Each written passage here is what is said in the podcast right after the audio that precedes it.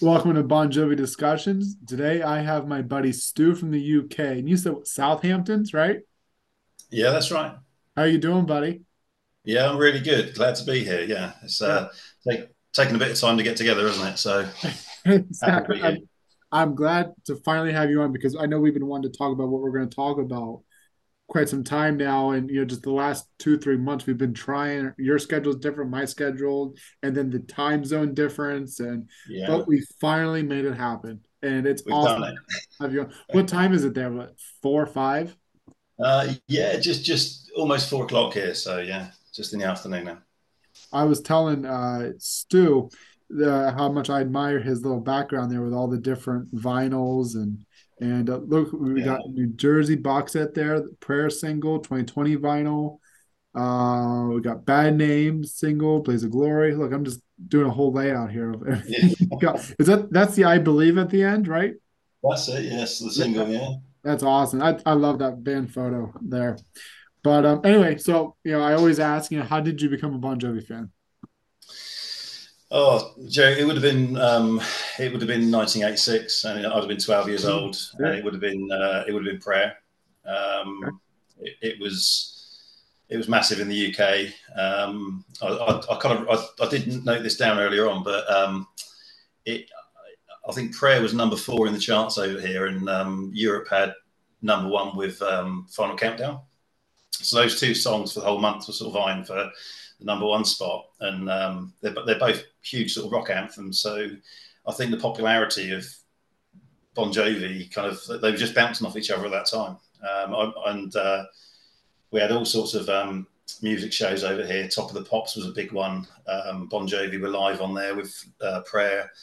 Um, they knew they were fresh. You know, that, uh, it was a powerful anthem. My, my brother's three years older than me, and he, he, he he was just starting work and he had the he had the money to buy the um, album Slippery and he was playing that just just constantly. So I picked up on other songs from it, but Prayer was my first single I purchased. So wow, um, it was the first song. Yeah, you know, just, there, there, there, it is. that's the one.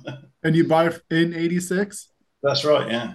Man, that's awesome. You know, just you know, I say this all the time. I, I wasn't born until '92 and I didn't become a fan until 2000, you know, with Crush. So I always yeah. say to you know the older fans who got to experience the 80s, whether it was from you know 83 and seeing the band grow, or just started when the band was successful in 86 and just being able to experience the slippery era and the New Jersey era, you know, when the band was truly the biggest band in the world, hands down, the biggest band. Yeah. You know? So that must have been phenomenal for you. To did you see them on the Slippery New Jersey tours?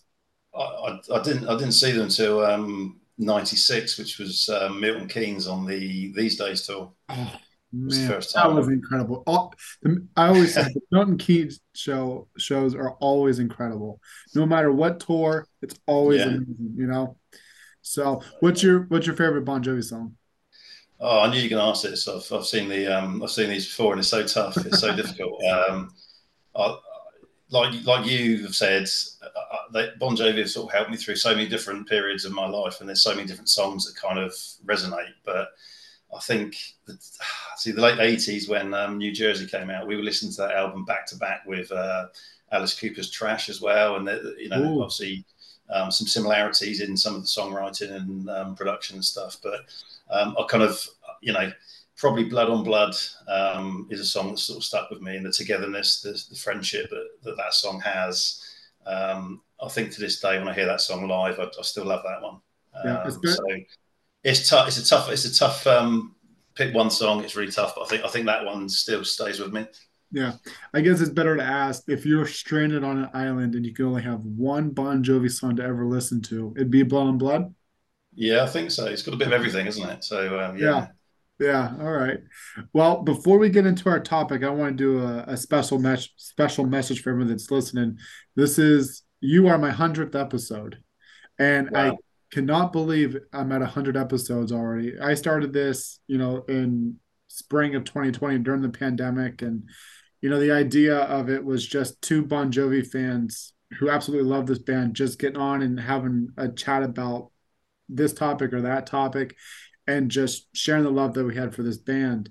and you know the pandemic ended and I, and I kept it going and i'm so glad i have because i just i enjoy being able to talk with you and other diehard fans and um, just kind of be, being able to share our love for the band so anyway you know obviously this podcast is going to continue i have some great things planned for 2024 but um, the next episode i'm still working out details and everything but what i want to do probably in early december is i want to do a special live uh, probably on YouTube, um, where I do a special live and people can come on. They can either comment or if they want to join video, they can, and just kind of come on and talk about a certain subject or, um, and then you know for a few minutes, and then go to the next person and talk a few minutes about this topic. Probably do that for a half hour, and then the last half hour, I'm gonna. I've been going through. I have a huge Bon Jovi collection, and I've been going through stuff, going through totes, and I'm going to do some special giveaways as a thank you for people who've supported this podcast from sharing, listening, streaming, blah blah blah, and just kind of showing my appreciation. So I'm going to do a lot of giveaways. I have some signed Bon Jovi stuff that I'm going to give away that's been signed from the band. I'm going to give away shirts, you know, just different things, and I'm really excited. I just wanted to kind of show my appreciation for everyone that's took the time to listen. So thank you. And so anyway, let's get into our topic we are going to talk about the London O2 residency in 2010. I I spent it's been a while since I've seen these shows. I spent the last three four hours in preparation of this episode. I spent the last three four hours just watching different nights and just incredible shows. And I really wish I could have seen those shows back then. Um, but I know you went. You said you went to the last night, correct? Yeah, the final night of the residency. yeah. yeah. So we'll definitely talk about that. So what I thought we could do was just kind of, you know, we'll talk about the rooftop performance first, which was iconic for the band, and then we'll go through. Obviously, everyone that's listening, we're not going to go through every single night going through the entire set list because we would be here all day. Now I could do it, but I think a lot of people lose interest after a while, yeah. and we'd be repetitive. So what we're going to do is just kind of talk about the highlights of each night, stuff that we enjoyed from the, the, specific shows. So let's start off with um, the rooftop. Well, before we get to the rooftop, let's talk about the London O2 in general. So, Stu, I'll let you talk because I know you told me about it. You know how they opened it yeah. up. I'll let you talk about that. Well, I think this this um, hundredth episode's um, really fitting because um, the O2 in London was the Millennium Dome, so it was built to celebrate um, that that hundred year time period coming into 2000, and then looking at looking um, in, in, true Bon Jovi song title, the next 100 years, basically. So. Um, the, the, the, original purpose for the Millennium Dome was an exhibition of um, uh, the start of the 21st century. So um, it, it, kind of opened for a year um, uh, for, for, visitors all around the world to come and experience. Um, I think w- once that ended, I think it was kind of a little bit unsure as to what to do with that venue. Um, and uh, were murmurings of it being music and entertainment. And ultimately, it's become um, the second largest indoor arena in the UK. Um, I think around sort of 20,000 people uh, for the for the for the music concerts there. Um, Manchester has a few hundred more seats, um, but it's the second largest indoor arena in the UK. Um, and of course, um, Bon Jovi sadly couldn't open Wembley, uh, the new Wembley Stadium in 2006. It, it, there was a building delay, on that, so the shows were shifted to Milton Keynes, um, and Bon Jovi were given the opportunity to open the uh, O2 um, as a music venue in 2007. Um, and I, I, was there at that show um, as well. So I, I, think the band have got a bit of history with it. I think um, London's a very important city to the band. Um, some great shows uh, over the years there.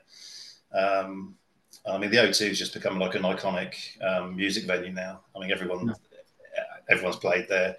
Um, the original sort of those Michael Jackson shows would have taken place there had he not passed um, yeah. the residency that he would have had. So it, it, just just feels like whenever you go to that venue now, there's just so much kind of history there already. Um, so it yeah. is it is my goal to uh, go there next year. You know, I always say Wembley '95 was probably the best Bon Jovi shows ever. Wow, and yeah. I would have given to have been able to go to those shows. Um, but next year, I definitely want to see them in London, whether it's at the O2 or Wembley, wherever. I want to yeah. say I've seen Bon Jovi in London, you know. Um, so I, I know we'll get into night 10 here a little bit later, but so you saw them in 2007 at the Res- yeah. at the O2, and then you saw them the last time. How would you compare both performances? Uh, I mean, I know, the, I know that's a hard question, but yeah, uh, well, the, the, the opening um, uh, Lost Highway had just been released, um, and and they weren't they weren't officially on tour in the UK, so it, it was a it was a special show in that sense. I mean, it was it was a it was it was fun. The sound quality was incredible. Um, obviously, for anyone going, it was a it was a brand new venue, so the excitement level was was really high there.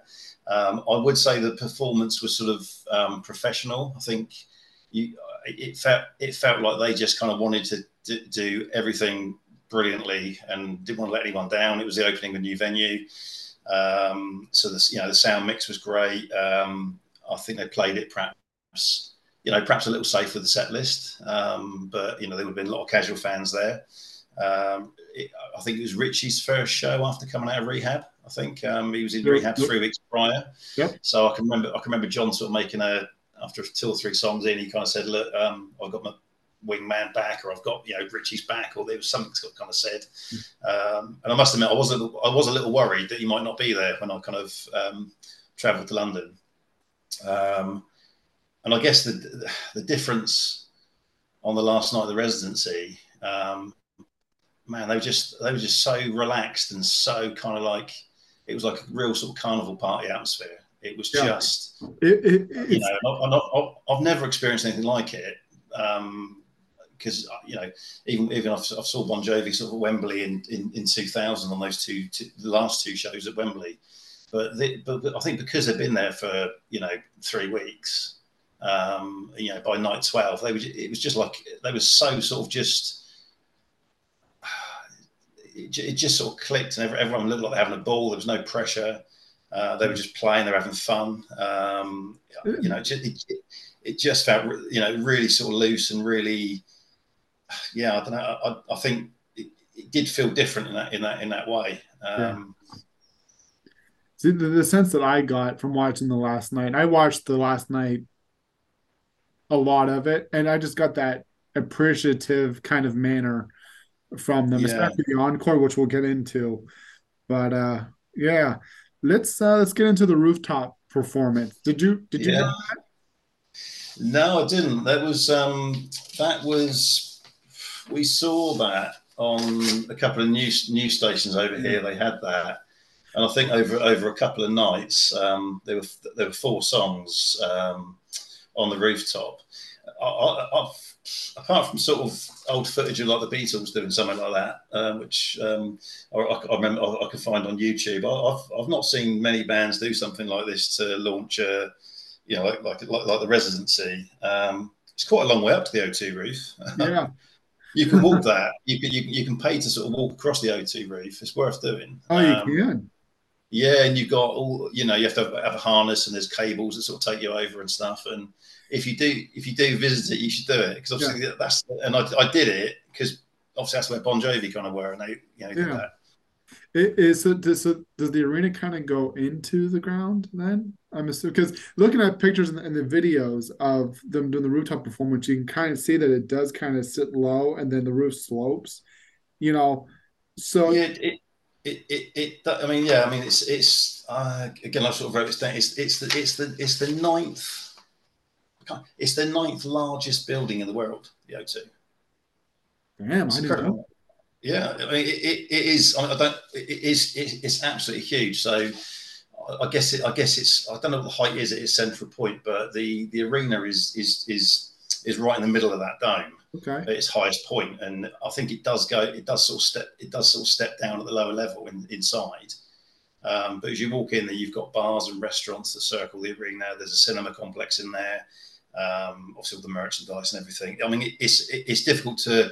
It's so huge, and there's like a um, even even just outside of the the O2, um, you've got a whole kind of O2 village again, bars and restaurants and shops and everything that go with it. So it's kind of like a day event. It's you know you, you can you can get there sort of late morning and spend the entire day there, and then sort of drift into the arena. It's um wow, that's, yeah, it's quite. A, yeah, that's awesome. Um, and and I've heard that the you know the acoustic and the sound system inside of that um arena is is phenomenal, and one of the best venues in the UK.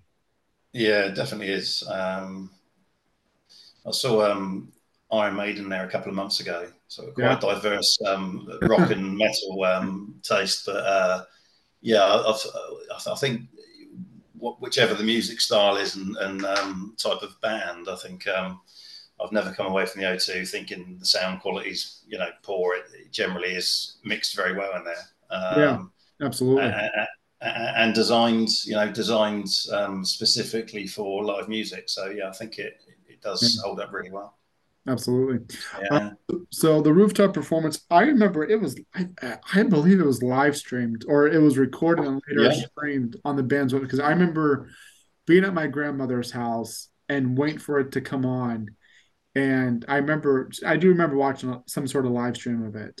And I remember, um, so they, so uh, they started, you know, they did it as, I think it was a news anchor, correct?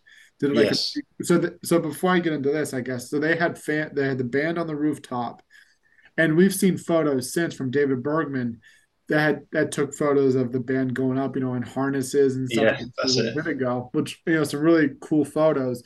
But there are fans that were on the ground level watching this rooftop performance on the screen.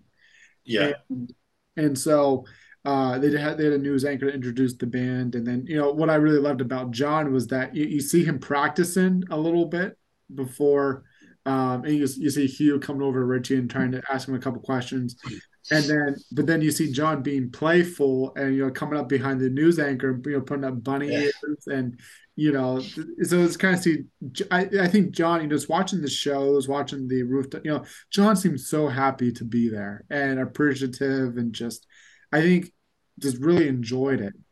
And uh, I think, yeah, I think that came across in, in the performances when you when you said you've you know re- revisited that that those, the footage from those nights. Um, and yeah, I think that comes across in the performance. I think they were just so it's so different, isn't it? Like I say, from I guess different hotel every night and the travel and country to country to country, and I guess there are some um, cities and some countries that uh, you know mean more. And but I, I, think just being based in London for sort of you know th- three weeks and and I think they could just relax into it. And I think you could just see that in that opening news um, newsreel. And uh, like I say, there was that sort of playful energy and you know togetherness with the band.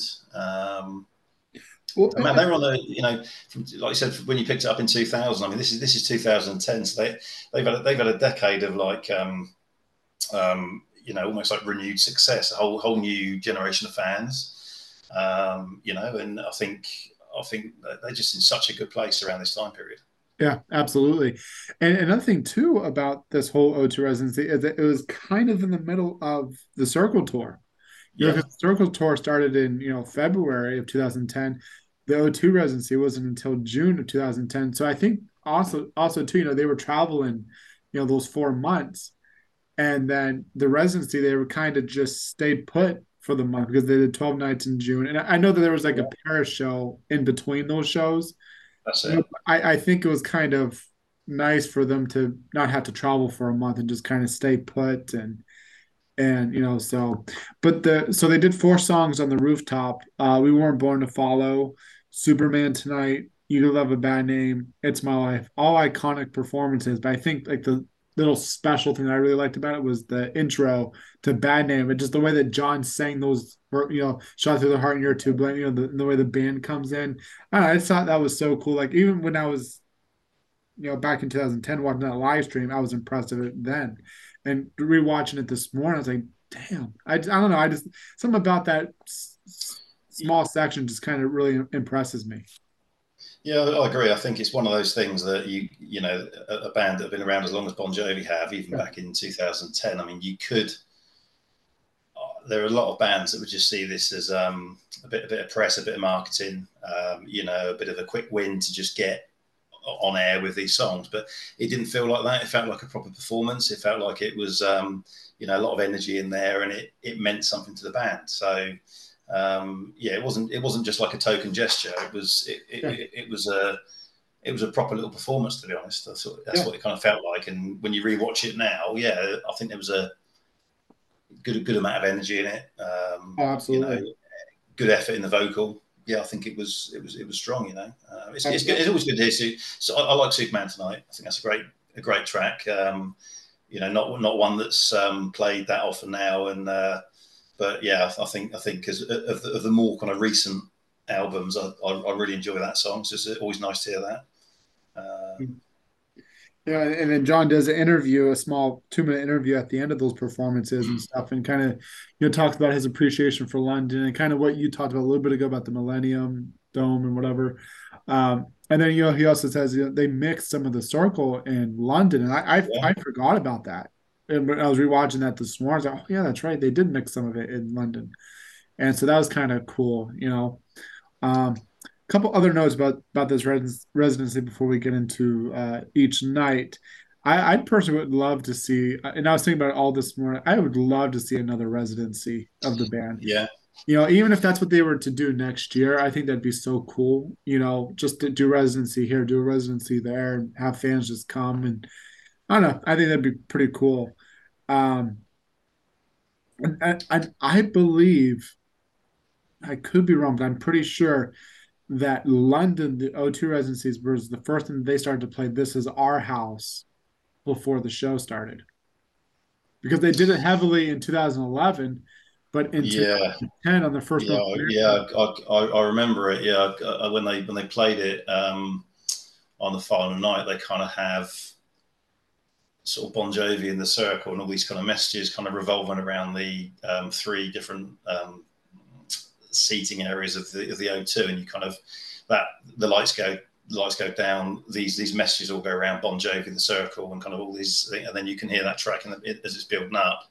Yeah. Um, so I love that part. Of The, I love I, I, love that part of the show when the lights go down. You just that that sort of just that, that sort of moment. Oh, just yeah. incredible.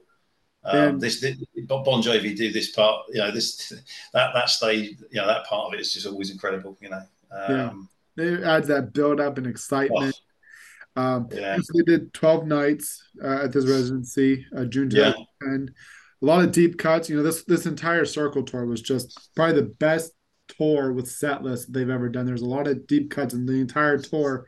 And I remember in interviews, uh, John said that his goal, and he even says it during a few speeches uh, on the O2 shows, his goal was to play at least 75 total songs, you know, changing up every night and blah blah blah. Yeah. And I think I think he was just a little shy of that goal, but it was still cool. You look at the set list of each night, and there's so many d- deep cuts here and deep cuts there. We'll get into that. Yeah. Uh, then a couple of openers uh, was OneRepublic and Kid Rock. Was that it? Was there another one? I think that was it. Yeah, that, uh, when I, re- I mean, we saw I saw Kid Rock on online, but yeah, I think from from memory, they were the two across those twelve nights. Um, but both, I think, both decent openers. To be honest, I think they're both. Yeah. Both did good jobs. Yeah, absolutely. Especially, especially uh, Kid Rock. I think I think he really did good on that tour with them. Yeah. Um, so let's get into night one. Um, maybe we'll go back and forth you know, like I said earlier, you know, for people that are listening, we're not going to go through the entire set list song by song. We're just going to go through some of our highlights, mine, Stu's.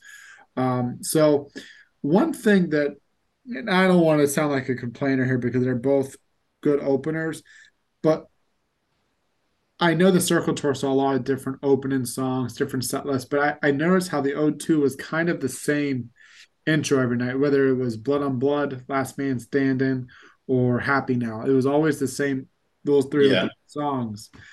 Um, I wish that kind of would have if I was at the show every night, you know, I would have hoped it would have changed every night. But I ain't complaining, and I know you love Blood. Yeah. So, I, I, was I was surprised we didn't get sort of a, a prayer and a bad name um, one two kind of opening the show. Mm-hmm. Um, and yeah, I mean, you know, lay hands on me and other.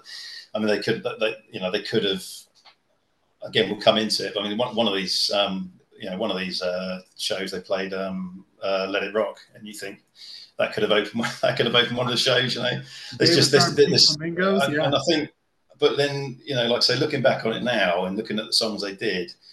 I mean, man, it's just so. I think that's that's what the residency does. Is that there's there's an opportunity just to do something a bit different. Um, and so Sambora was quoted on saying that when when when this first started, and it was just that was. I think that was the appeal. I think John says it's um, this is great. This is something we don't do. This is like a um, this is like a vacation.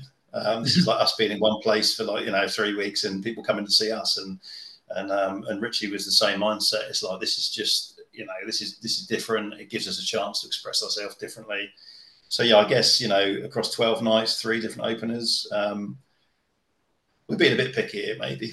Yeah, but yeah, I mean, it, it, yeah, yeah. You know, I know, I, I know I'm a little picky there, and, and, I still think they're phenomenal songs to open up with. I'm yeah, just yeah. me as a diehard fan. If oh, I, I go to all twelve nights, and I know it's, I, I, know most people that are going to these nights are only going to one or two shows, but then yeah. the diehards like me or you would probably go to all twelve and would be like, please do a different opener. Please do a different opener. Yeah. But I, I think you're I right. I'll let you go first because I know Blood and Blood's your favorite song. Did you have any kind of things you wanted to say about it on night one? I had a couple notes. I don't have any notes for the. Yeah, other- I mean, I think, I mean, the two I picked. I mean, I think you know, on, on night one, I still, I still look back at um, I, "Love's the Only Rule." I really enjoy. Um, I, I, like the way that song's fleshed out a bit more as well. So I enjoy that one. Um, I think they did something for the Pain acoustic. Mm-hmm. Um, again, something for the Pain hadn't been. I don't think that's been done live since '96. Um, so oh, time in 2003. Okay. Yeah. Okay. Yeah. Um, but yeah, I think it, you know, for, for me, uh, you know, it's a rarity to come into the set. Um, acoustic's always a bit different, and I think I, I wasn't sure whether we'd see a again a, a, a, breakdown from electric to like a you know a one or a two song acoustic set in the middle. Um, I, th- I, think that can always be yeah, that can always sort of just be a bit a bit different and a bit special in the show. Um, so I think I think those two songs for me stuck out. Yeah, I like I like I like Blood on Blood. I love that track. Um, yeah. But yeah, when you see something a bit different, acoustic version of something for the pain, um, I, I, I, do enjoy Love's the Only Rule, so I picked that one out as well from the first night. I have that in here as well. And I'll start off with blood. You know, as as I know I was complaining about it, but at the same time, too, I think it was the perfect song to start the residency. You know, because yeah. the song about brotherhood, as as you and I uh, both know, is a great opening song. And what I really like about that performance I was watching this morning is, you know, after the guitar solo and when you know they're all starting the da da, and, you know John's facing the crowd in the back and yeah. facing go and you know and then you know they um, start slowing it down a little bit before you know um, you know Dan's a medicine man and all, all those all those lines. I thought that was pretty cool. Yeah, definitely. Um, Bad medicine. Uh, I think it was probably this one of the, probably the second best performance of that song of the residency. Um, I think Richie was just phenomenal on on the guitar that night with Bad Medicine. He kind of stood out more, I think. I don't know if it was just you know an audio thing that they didn't tone down a little bit, but you could hear Richie more on guitar yeah. from on Bad Medicine versus the other nights, which most people wouldn't realize that, but I I did. yeah. Um, and then they did a cover of Roadhouse Blues, Doors cover. Yeah. Which is kind of cool. And, and you you and I both know that, you know, the over the years when they do Bad Medicine, they all they're always throwing in a different cover or, something, you know, jukebox time as they That's call it. it, which we haven't seen in, in recent years. Um, and then you you said "Love's the Only Rule," which I absolutely love that one. I think it's phenomenal, and I just love how you know John goes through the crowd and you know sings to everybody, and then, you know, you know that yeah. you know then how it builds right back up before the final chorus, and uh, John just kind of um, is so energetic and he just goes. Yeah. It's, it's just incredible. I got to itch my nose once. I'm sorry. I had an itchy nose for some reason. Um, That's all right. I'm, I'm, still, I'm still getting over that cold, um, uh, Jerry, from like about kind of a month ago, I think it was. So um, it's just, uh, it's fine. It's just... Yeah, my I'm in my upstairs office and it, it's just the air is dry because of you know the change of season and but um and then lay your hands on me. So we'll talk about well, I guess we can talk about now. So Richie does most of there's only one night that John does the vocals of lay your hands yeah, on me, and I believe they do it every night. Uh, but Richie does eleven out of the twelve um vocals on lay your hands on me. And I, I, I'm just being picky here but I wish Richie would have kind of been able to sing different stuff too. So he would do it before this. So the, the way the band did this uh, tour was they would do about 12, 15 songs, different songs, and then John would go d- down backstage and be able to yeah, change. While he was doing that, Richie would sing a, a cover, and then John would come out to the circle stage and would do a couple acoustic songs, and the band would come out and then they'd go that'd be about three or four or five songs then they'd go to the main stage again and do another 10 15 songs or 10 songs and finish the show. So a lot of the times on the o2 residency was that richie would sing lay your hands on me before the acoustic set. Yeah, and ob- absolutely love it. I love seeing richie sing it. He has so much drive and you know just the way that he plays guitar is just phenomenal on that song, and he really kept the crowd hyped up because you know when John leaves, you know like okay, fans are like what's going on, what's going on? Oh, Richie's singing a song, and obviously the diehards love it, but you know in the general audience point of view, they're like, well, where's John? Why is Richie singing? And yeah, and I think once Richie gets started, the fans are like, fuck, this is good, you know. yeah, yeah. And you know, and obviously, like I said, diehards like you and me just absolutely love that, you know. Um, and I, I think you know just the way that Richie played guitar on that song is just just phenomenal. And I think it's a great song for Richie to be able to play and I think it crowd was. engaged. Does he do? He, he did Homebound Train on one of the nights, I think, or yeah. But Yeah, I that think, was yeah, I think, I think, yeah, lay, lay hands on me came across really well. Um, but yeah, I guess if you're looking for a bit of diversity through the twelve nights, you know, and, would, would, that, would that's have? yeah. It's harsh, but yeah, but it's would we wanted, you know, could he have gone back into, you know, I'll be there for you? Could he have sung um, "Stranger in This Town"? Could he, have, could, you know, could he have just brought a, a, a different song out every night, or yeah, you know, rotated sort of three or four different songs across that time period? Um, yeah. And, and that's maybe. oh, go ahead. That's the hard thing to do is like I said, with lay your hands on me, that keeps the crowd engaged, especially like the Yeah, general audience.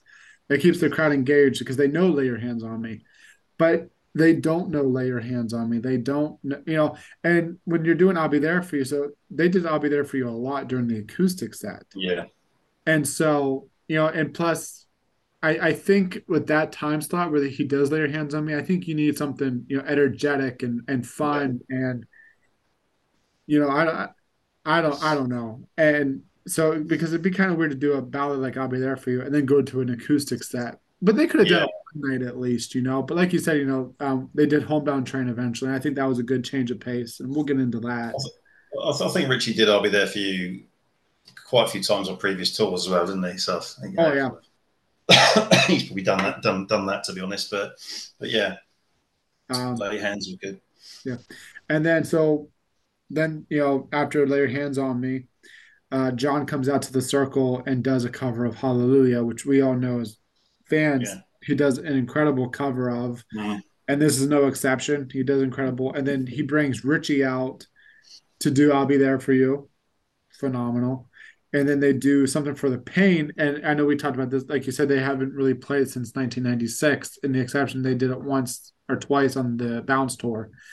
So that was kind of cool to see again. And and yeah, this and and I remember seeing the set list of this the next morning, and I'm like, why couldn't I have been to London? You know, at the, at this time I was only I was like eight, 17, 18 years old at the time, and I was still just getting you know getting out of high school and stuff, and so I didn't really have the means to go to London to see them. yeah, But I, I woke up in the morning, I'm like, oh, they did something for the Pain acoustic, and I was like just jealous. But I love the way that they, you know, with Richie on the accordion and Tico, what yeah, yeah. you call that box he's on? Squeeze box? Is that a squeeze box or? Yeah, I think it is. Yeah, I mean, it, I mean, it's just oh God, it sort of takes me oh, that's off topic, but oh man, the, the, I saw me Milton Keynes in '96. They, they did a cover of um, "Drift Away." Um, T- Tico came down for that, and the, the, the, harmonies the band had, just incredible. Yeah, absolutely incredible. Just like those little moments, and, that, and that's what I mean. The, the, you know that, that sort of acoustic set. Um, they've done songs in the past, haven't they? Where it's in these arms, and just when you when they break when the music breaks away, and you just hear the, the, the harmonies. Um, yeah. I, yeah, I think that's incredible. So, so those, that, again, when, when, that first night was on, and you just sort of see, okay, there's an acoustic, you know, there's an acoustic set, and actually something for the pain that's different, and you just sort of start seeing kind of um, some of those acoustic songs change night to night. Yeah, I think that I, I, felt that was a you know a special part of the evening. That sort of. Uh, mm was was really different. There was there were some casual fans around me that kind of just wanted to hit. You know, they kind of they, they, yeah. When, when it sort of breaks, uh, it's frustrating. You you must you, you must get this. You know, you sort of at the show, and for me, you know, some of this is really special stuff. And then there's yeah. a couple of people next to you going, "I just want to hear bad medicine. I, I, let's keep the faith." I was like, "Just shut yeah. up. let's be quiet. Let's, it's just such an." Oh yeah eh, eh, you know and every single tour i go through that like no matter where i i, am on the i always do floor seats you know i just think that's a different discussion. I always do floor seats though. And every single time there's always fans near me or around me.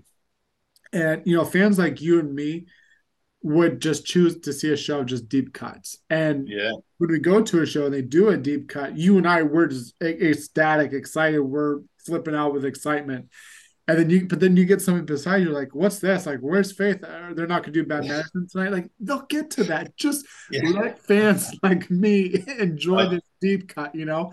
But you always get those kind of fans, yeah. like, what's this? You know, because they don't know it because it's a deeper song.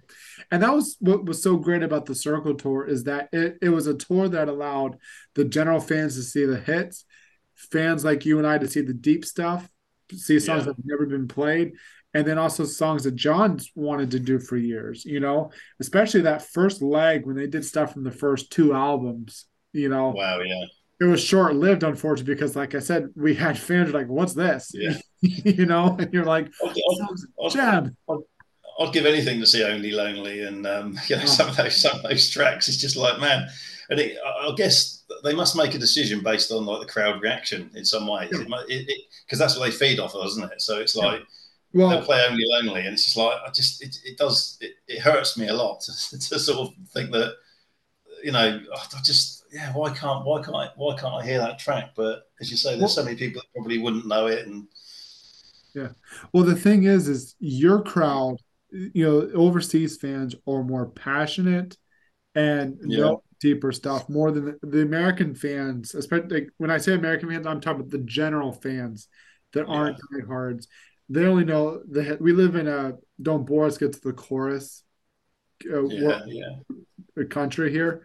And and so when they were doing you know and it's a shame because the first leg of the tour was in, in america. And a lot of people didn't know only lonely or the price of love or you know let, it, let it rock. People know let it rock because it's from Slippery which is a huge album. But so and i think that's what kind of ruined it for the rest of the tour um because fans like America yeah. were like, "What's this? What's this?" Like, "Oh, I don't know that album," you know. And then like fans, you know, like me were like, "Yes," you know. But it's a shame that when they went to London just a few months later after the tour, kickoff of this tour, yeah, they stopped doing it because they would be because the only song that they did from uh, the first two albums on this O2 residency was Runaway.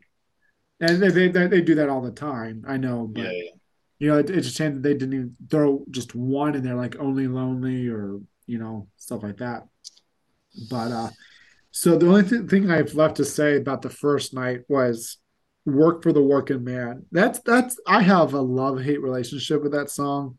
Oh. I, I, I guess I don't mind it. It's just not one I listen to often. Um, but I always I, I thought it was just such an odd place after because it it gets played after the circle stage songs, and I think it's just it's such.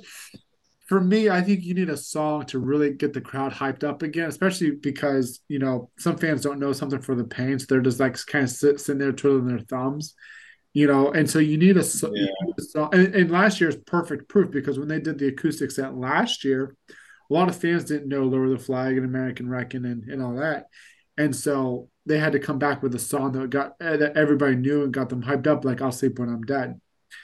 And so for this first night, they come back from the acoustic set with "Work for the Working Man." I'm like, that's kind of a you know, I don't mind on a set list, but that's like a weird spot to put it. I think you know. Was um was in these arms on that first night? Did you pick that one out? I couldn't see. I don't think it was, but that would have that would have that, that would build quite nicely after the um, acoustic set. Um, yeah. Well known song. It kind of you know just builds back up.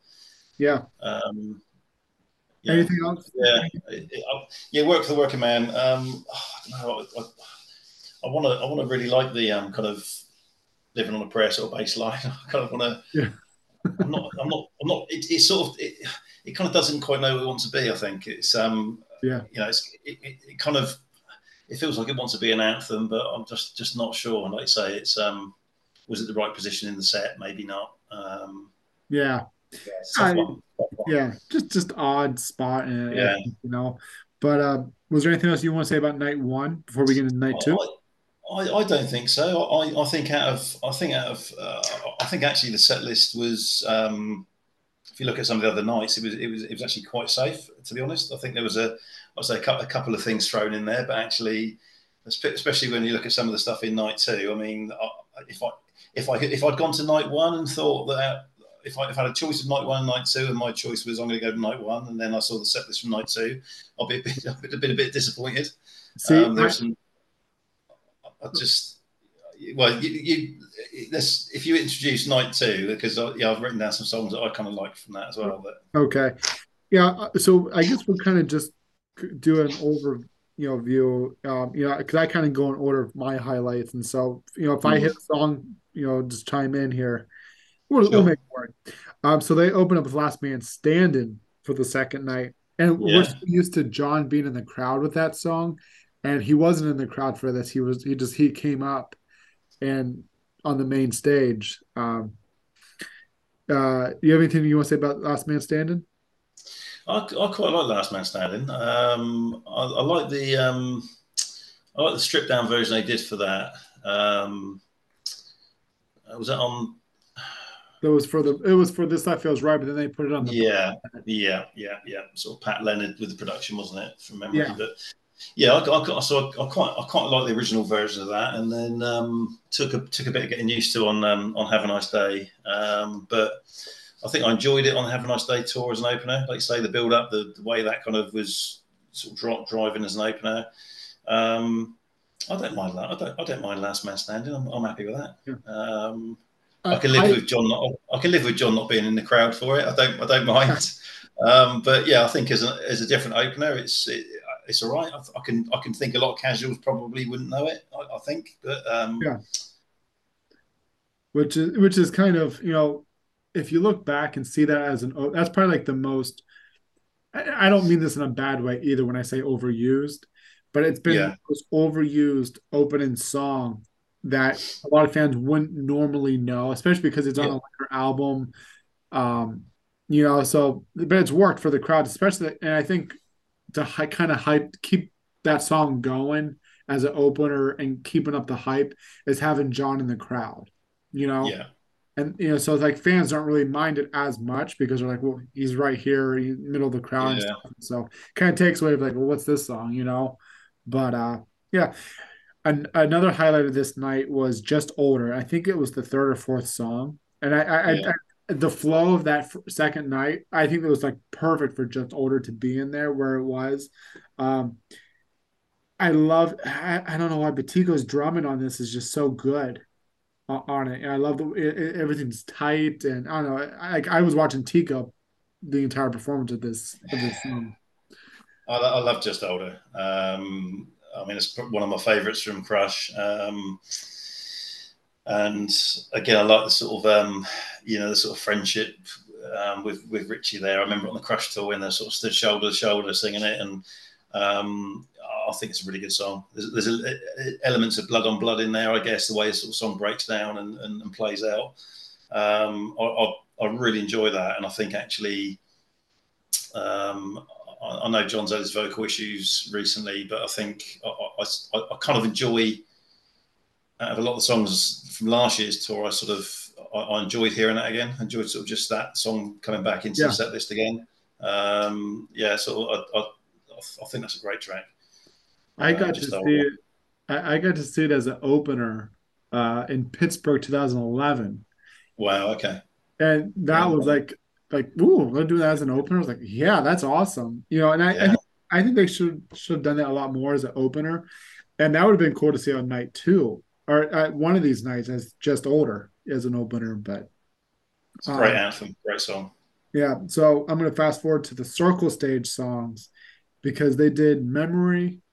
John came out first on the circle stage, you know, doing memory, yeah. bed of roses.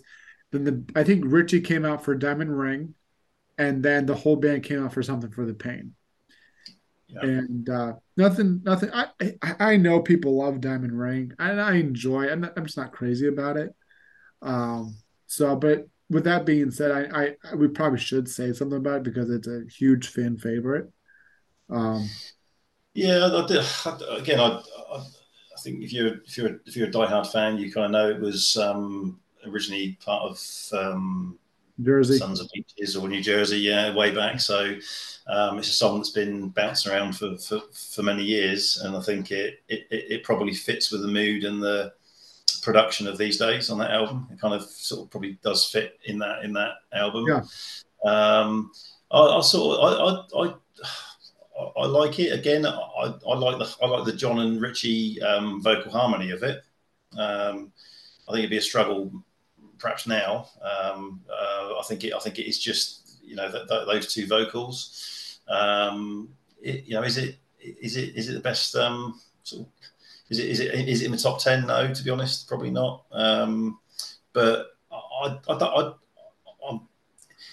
I don't mind listening to it. I don't I don't mind Diamond Ring. Um, I like I like Make a Memory. I, I think, oh, I think yeah. that track's really cool. I, I remember mm-hmm. I remember when uh, Lost Highway first came out and um, hearing Make a Memory for the first time, and it was it, it was very it was very different um, for for Bon Jovi as a, as a I think it was the lead single from from Lost. Highway. Yep. From memory. Yeah. from memory. Mm-hmm. Um, but yeah, I, I, I, really enjoy hearing that. The memories probably, like probably you know, is, is, Diamond Ring. Do I have to hear it? Probably not. Um, yeah. But I, I, I think with Diamond Ring, I think I think the highlight of fans seeing, especially the diehards, is seeing John and Richie mm. singing together. You yeah. know that yeah. intimate, you know thing. Um, but you know, back to memory real quick. That's actually my absolute favorite Bon Jovi song, and so okay. I will never complain seeing it because I yeah. they could play it every single night, and I'll be just as happy. Um, so that it, it's see memory as a circles because I did a lot of circle tour shows in 2010, 2011. And he did memory quite a bit on the circle stage, which I just loved. You know, I think it's, yeah. you know, like after you get done with Lay Your Hands on Me, or even later on in the tour, you know, they do keep the faith before they do. Actually, I think that was the What About Now tour. Yeah, they do keep the faith, and then John comes out and does, you know, the boom, boom, boom, boom. Mm, oh, I think that's a cool kind of way to calm down a little bit. Yeah. Such a big song. Um, I think the two big things, and you probably have notes about these two, are is the encore. So they did two encores. The first encore was Dry County, which we're going to talk about, and Wanted and then they do a second encore of always which we're going to talk about yeah and then prayer so let's get off with let's start off with dry county do you have notes already for this one yeah i do go first if you do yeah i mean I'm not sure. Um, I, have seen it. I've seen him. I've seen, seen this live a couple of times. Um, Hyde Park in 2011, and then I think it was Hyde Park in 2013 as well with with uh, Phil X. I think it was, um, mm-hmm. or maybe it's one of the match the dates. Um, yeah, I don't know. I, I thought vocal, vo- vocally, um, I, I, really enjoyed it. I, am not sure. Where, I'm not sure. I, I, don't know if it is the best performance of the song I've ever heard. Um, I would say a bit, that. Bit, bit choosy here. It's not. It's not the best performance song I've ever heard. Um, but you know, look, I, love Dry County. I mean, it's an incredible track. I, I love I, I, love the guitar so I love the build up of the song. Um, absolutely um, can't stand the single edit um, when, it, got released back in the day. Yeah. It's, it's, the full it's the full song or not at all. Yeah. Um, the, the, the encore is the right the encore is the right position for it. it, for me, I think it, it just, you know, just it's it's it's the, the, mood and the, the intro of the song I love. Um, and I think it plays really well with Wanted. those those two, those two tracks together in the encore, just like you know. I was going to say that too. Like you can't yeah, start yeah. an encore with Dry County, which is obviously a fan favorite. You know, a ten minute song that fans love, and there's so much emotion into it, and then going to Want like Wanted's a good song. Don't get me wrong. Yeah. But you can't for me, I think Dry County would have been a perfect way to end the. You know, they could have done the encore as wanted, then Dry yeah. County, and then John yeah. kind of walk off stage, and then you know eventually yeah. do second. But yeah, I, I wanted to say that too because that was in my notes. Uh, with wanted, it's tough. I mean, I, I remember I remember seeing uh, Dry County in, in the encore in um, Hyde Park in, in London in 2011, and there's there's this guy um, just a, just to the left of me, and um, I kid you not, he, he you know they, they sort of opened the song and it just the keyboard so, and this guy's like, "What's this? What's this?" I'm like, you man, you know, just can you just can, can you just stand somewhere else? Just just please, just leave. Let me enjoy it. if you don't know Dry County, you don't deserve. Yeah, no, that's exactly it. We're like in the, in the, and this this is the gold circle. Yeah. So you kind of think um, you're gonna you're gonna spend, you're to spend some money and you, are going to be a diehard, yeah. And this guy's like, "What's this?" And he did it again for um, I think he did it again for Someday I'll Be Saturday Night. I'm, I'm just like, you, you oh my god! yeah. like you said, when you're in the circle, you know that's where fans pay a lot of money. So usually fans that pay that much money are diehards. You know, so you think that you're in a community. Uh, for people who, who don't know what we're talking about, the circle tour oh. and gone out tour saw the, the main stage. Then it had a circle in front of the stage. Yeah. You fit about probably 30 seats inside that circle. And then outside of that circle was the rest of the arena. And so, like those 30 seats that are inside the circle belong to diehard fans. But we, yeah. and I, I, I went through the same thing. I'd be in the circle, and I know I just said this a little bit ago, but they'd be playing like Saturday night or something. They'd be like, "What's this?" I'm like, you do not deserve to be in this spot. Especially like if, if they do Dry County and someone asks that, get get out. Just just yeah, yeah. Because there's yeah, the, the, the, house lights should come on and they should yeah. just be ejected from the venue. it yeah. should just be because do you know how many fan diehard fans would love to have been able to see Dry County live? You know, because Dry County always are so rare to see live, especially nowadays.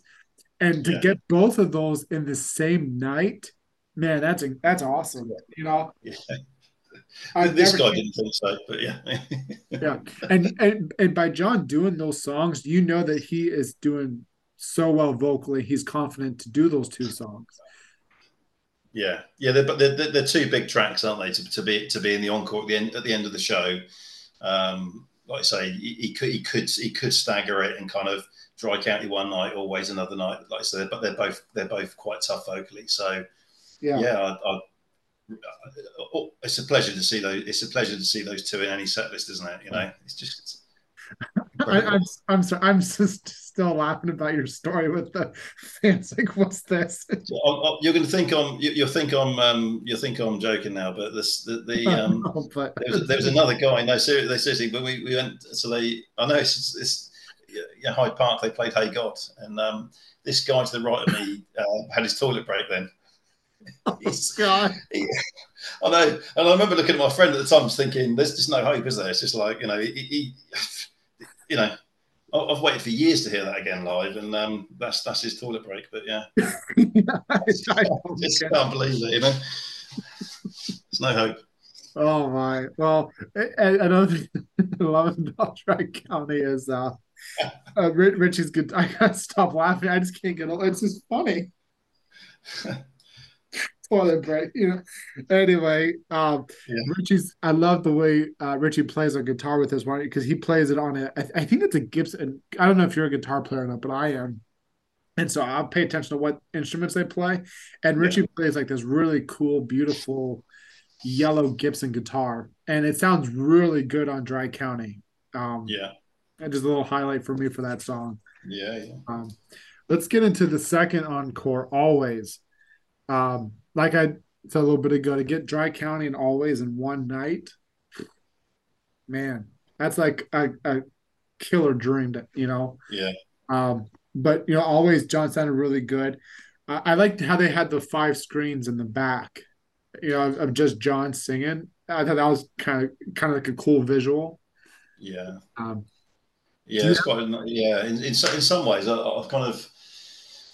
Yeah, because I think the back, back screen sort of moved up, um, moved around the stage a little bit from memory, but I think it, it yeah, it, it worked really well. Um, I, I, don't, I don't think the band, man, the music, you know, the, the, the, music and the sound and, and the delivery kind of did everything. It, did, it didn't need, um, in a way, like an over the top production. Uh, yeah. You see some bands who kind of you know, I guess sort of Kiss being a great example of it, as, as, as good as they are. But yeah, it, it's sort of it, Bon Jovi sort of probably don't don't sort of need that. I think the, the delivery and the power of the songs is probably enough. Yeah. But um, but yeah, I think I think the um, the screens, the quality of the screens, and just the um, uh, the light, the lighting, and the atmosphere for certain songs, they they, they get that spot on. yeah, um, absolutely. Um, let's get into night three. Uh, Blood on Blood's the opener again. So this is where I, would be like, okay, time for a new opener. Um, highlight for me is Bad Medicine, uh, Bad Case of Loving You cover. I just love the way that they did that. You know, Doctor, Doctor, giving you, know. Um, yeah, it kind of fits fits really well, doesn't it, with with Bad Medicine? Because they've yeah. not always done that, have they? Some of some of the songs they've selected just don't kind of flow quite as well. But I think that that actually works really well together. Yeah. Um, uh, but, you, you, you know, top, topically on this one, I, I, I, mean, I mean, living in sin. Um, I love living in sin. I, I, I, just the New Jersey album for me is brilliant. I love that. Um, I, I, think Living in Sin was the only, the first and only time that they did it at the O2 residency. I yeah, I think you're right. Which which is right, kind of surprising to me. I I, I thought I'd see that because I was like I was going through each show and watching bits and pieces here and there. And I was like, they only did Living in Sin on that whole residency. Those those those two, uh, living in sin and um, wild as the wind from uh, New Jersey. Uh, they, they, they hardly they've hardly ever been played in the UK. They just they're just songs that don't get um, yeah. don't get any time at all, to be honest. And, uh, and they're, they're two that have always eluded me. Um, I would have loved to have heard live.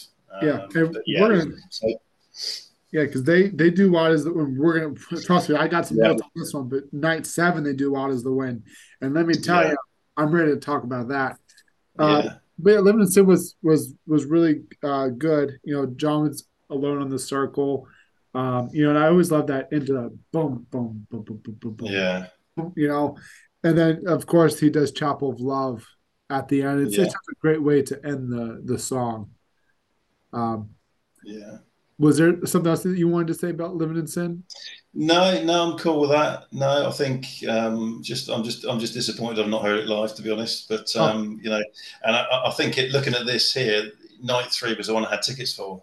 Um, and oh.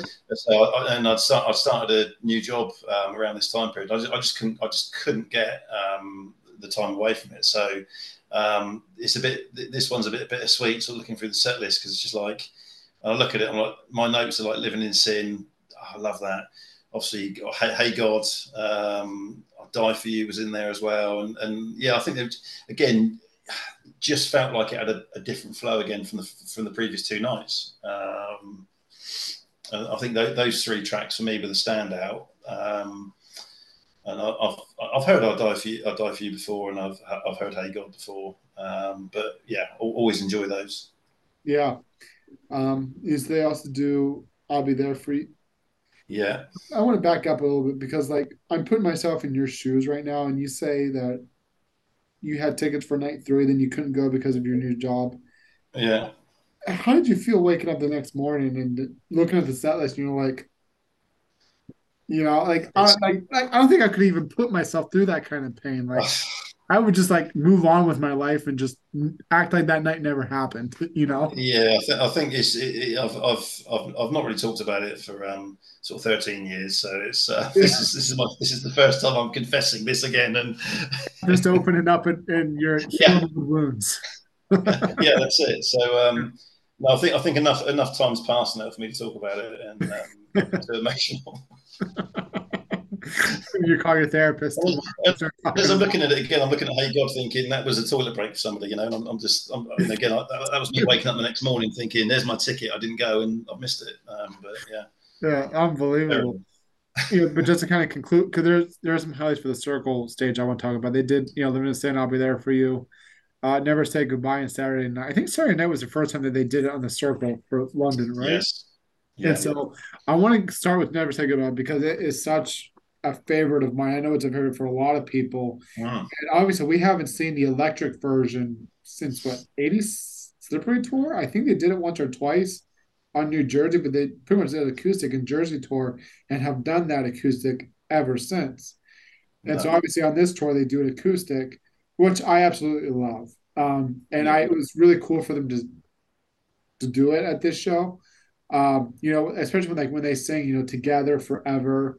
Um, you know, the way that David plays, like I like when I was watching earlier, I was just watching David play the accordion to that song. It has such a beautiful sound to it. You know, it has a it's a little different than the keyboard sound to the song. Yeah. You know, it, it works. You know, I really uh, enjoy that.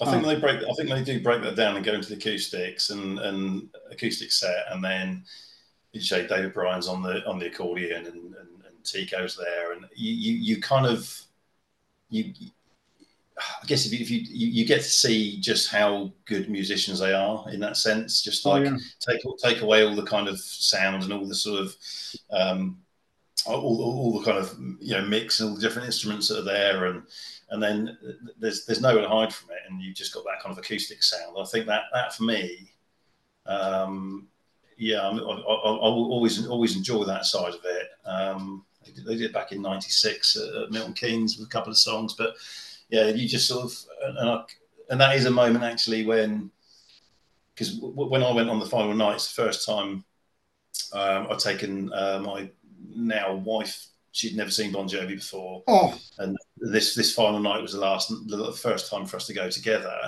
Obviously, I, I'd, I'd been yeah, quite a few times previously, but it's such a buzz taking someone for the first time. Oh, I know. It's, you know, you, you, you know, you get, you, you know what's coming, you know, and you kind of, and, and, and you kind of know what's, and, you, and for me to sort of share that enjoyment with somebody and to see them enjoying it uh, is, is one of my highlights. I, yeah. I think that's just amazing. I, I'm, I'm glad you meant that because, you know, um, I did that with, I, I've done that with girlfriends and, you know, and I friends and like I had, I've had people be like, I don't get it, which is whatever, but taking my wife, because when my wife and I met, we met right before this house tour and started dating and stuff. And she knew how huge of a Bon Jovi fan I was because we because we met online, and she lived like a half hour from me, and like so we talked on the phone for like a few weeks and stuff. And I told her, yeah, I'm a big Bon Jovi fan. I kind of left it at that. Like, you know, usually when most people say I'm a big fan of this, like like, oh yeah, you you enjoy them a lot then.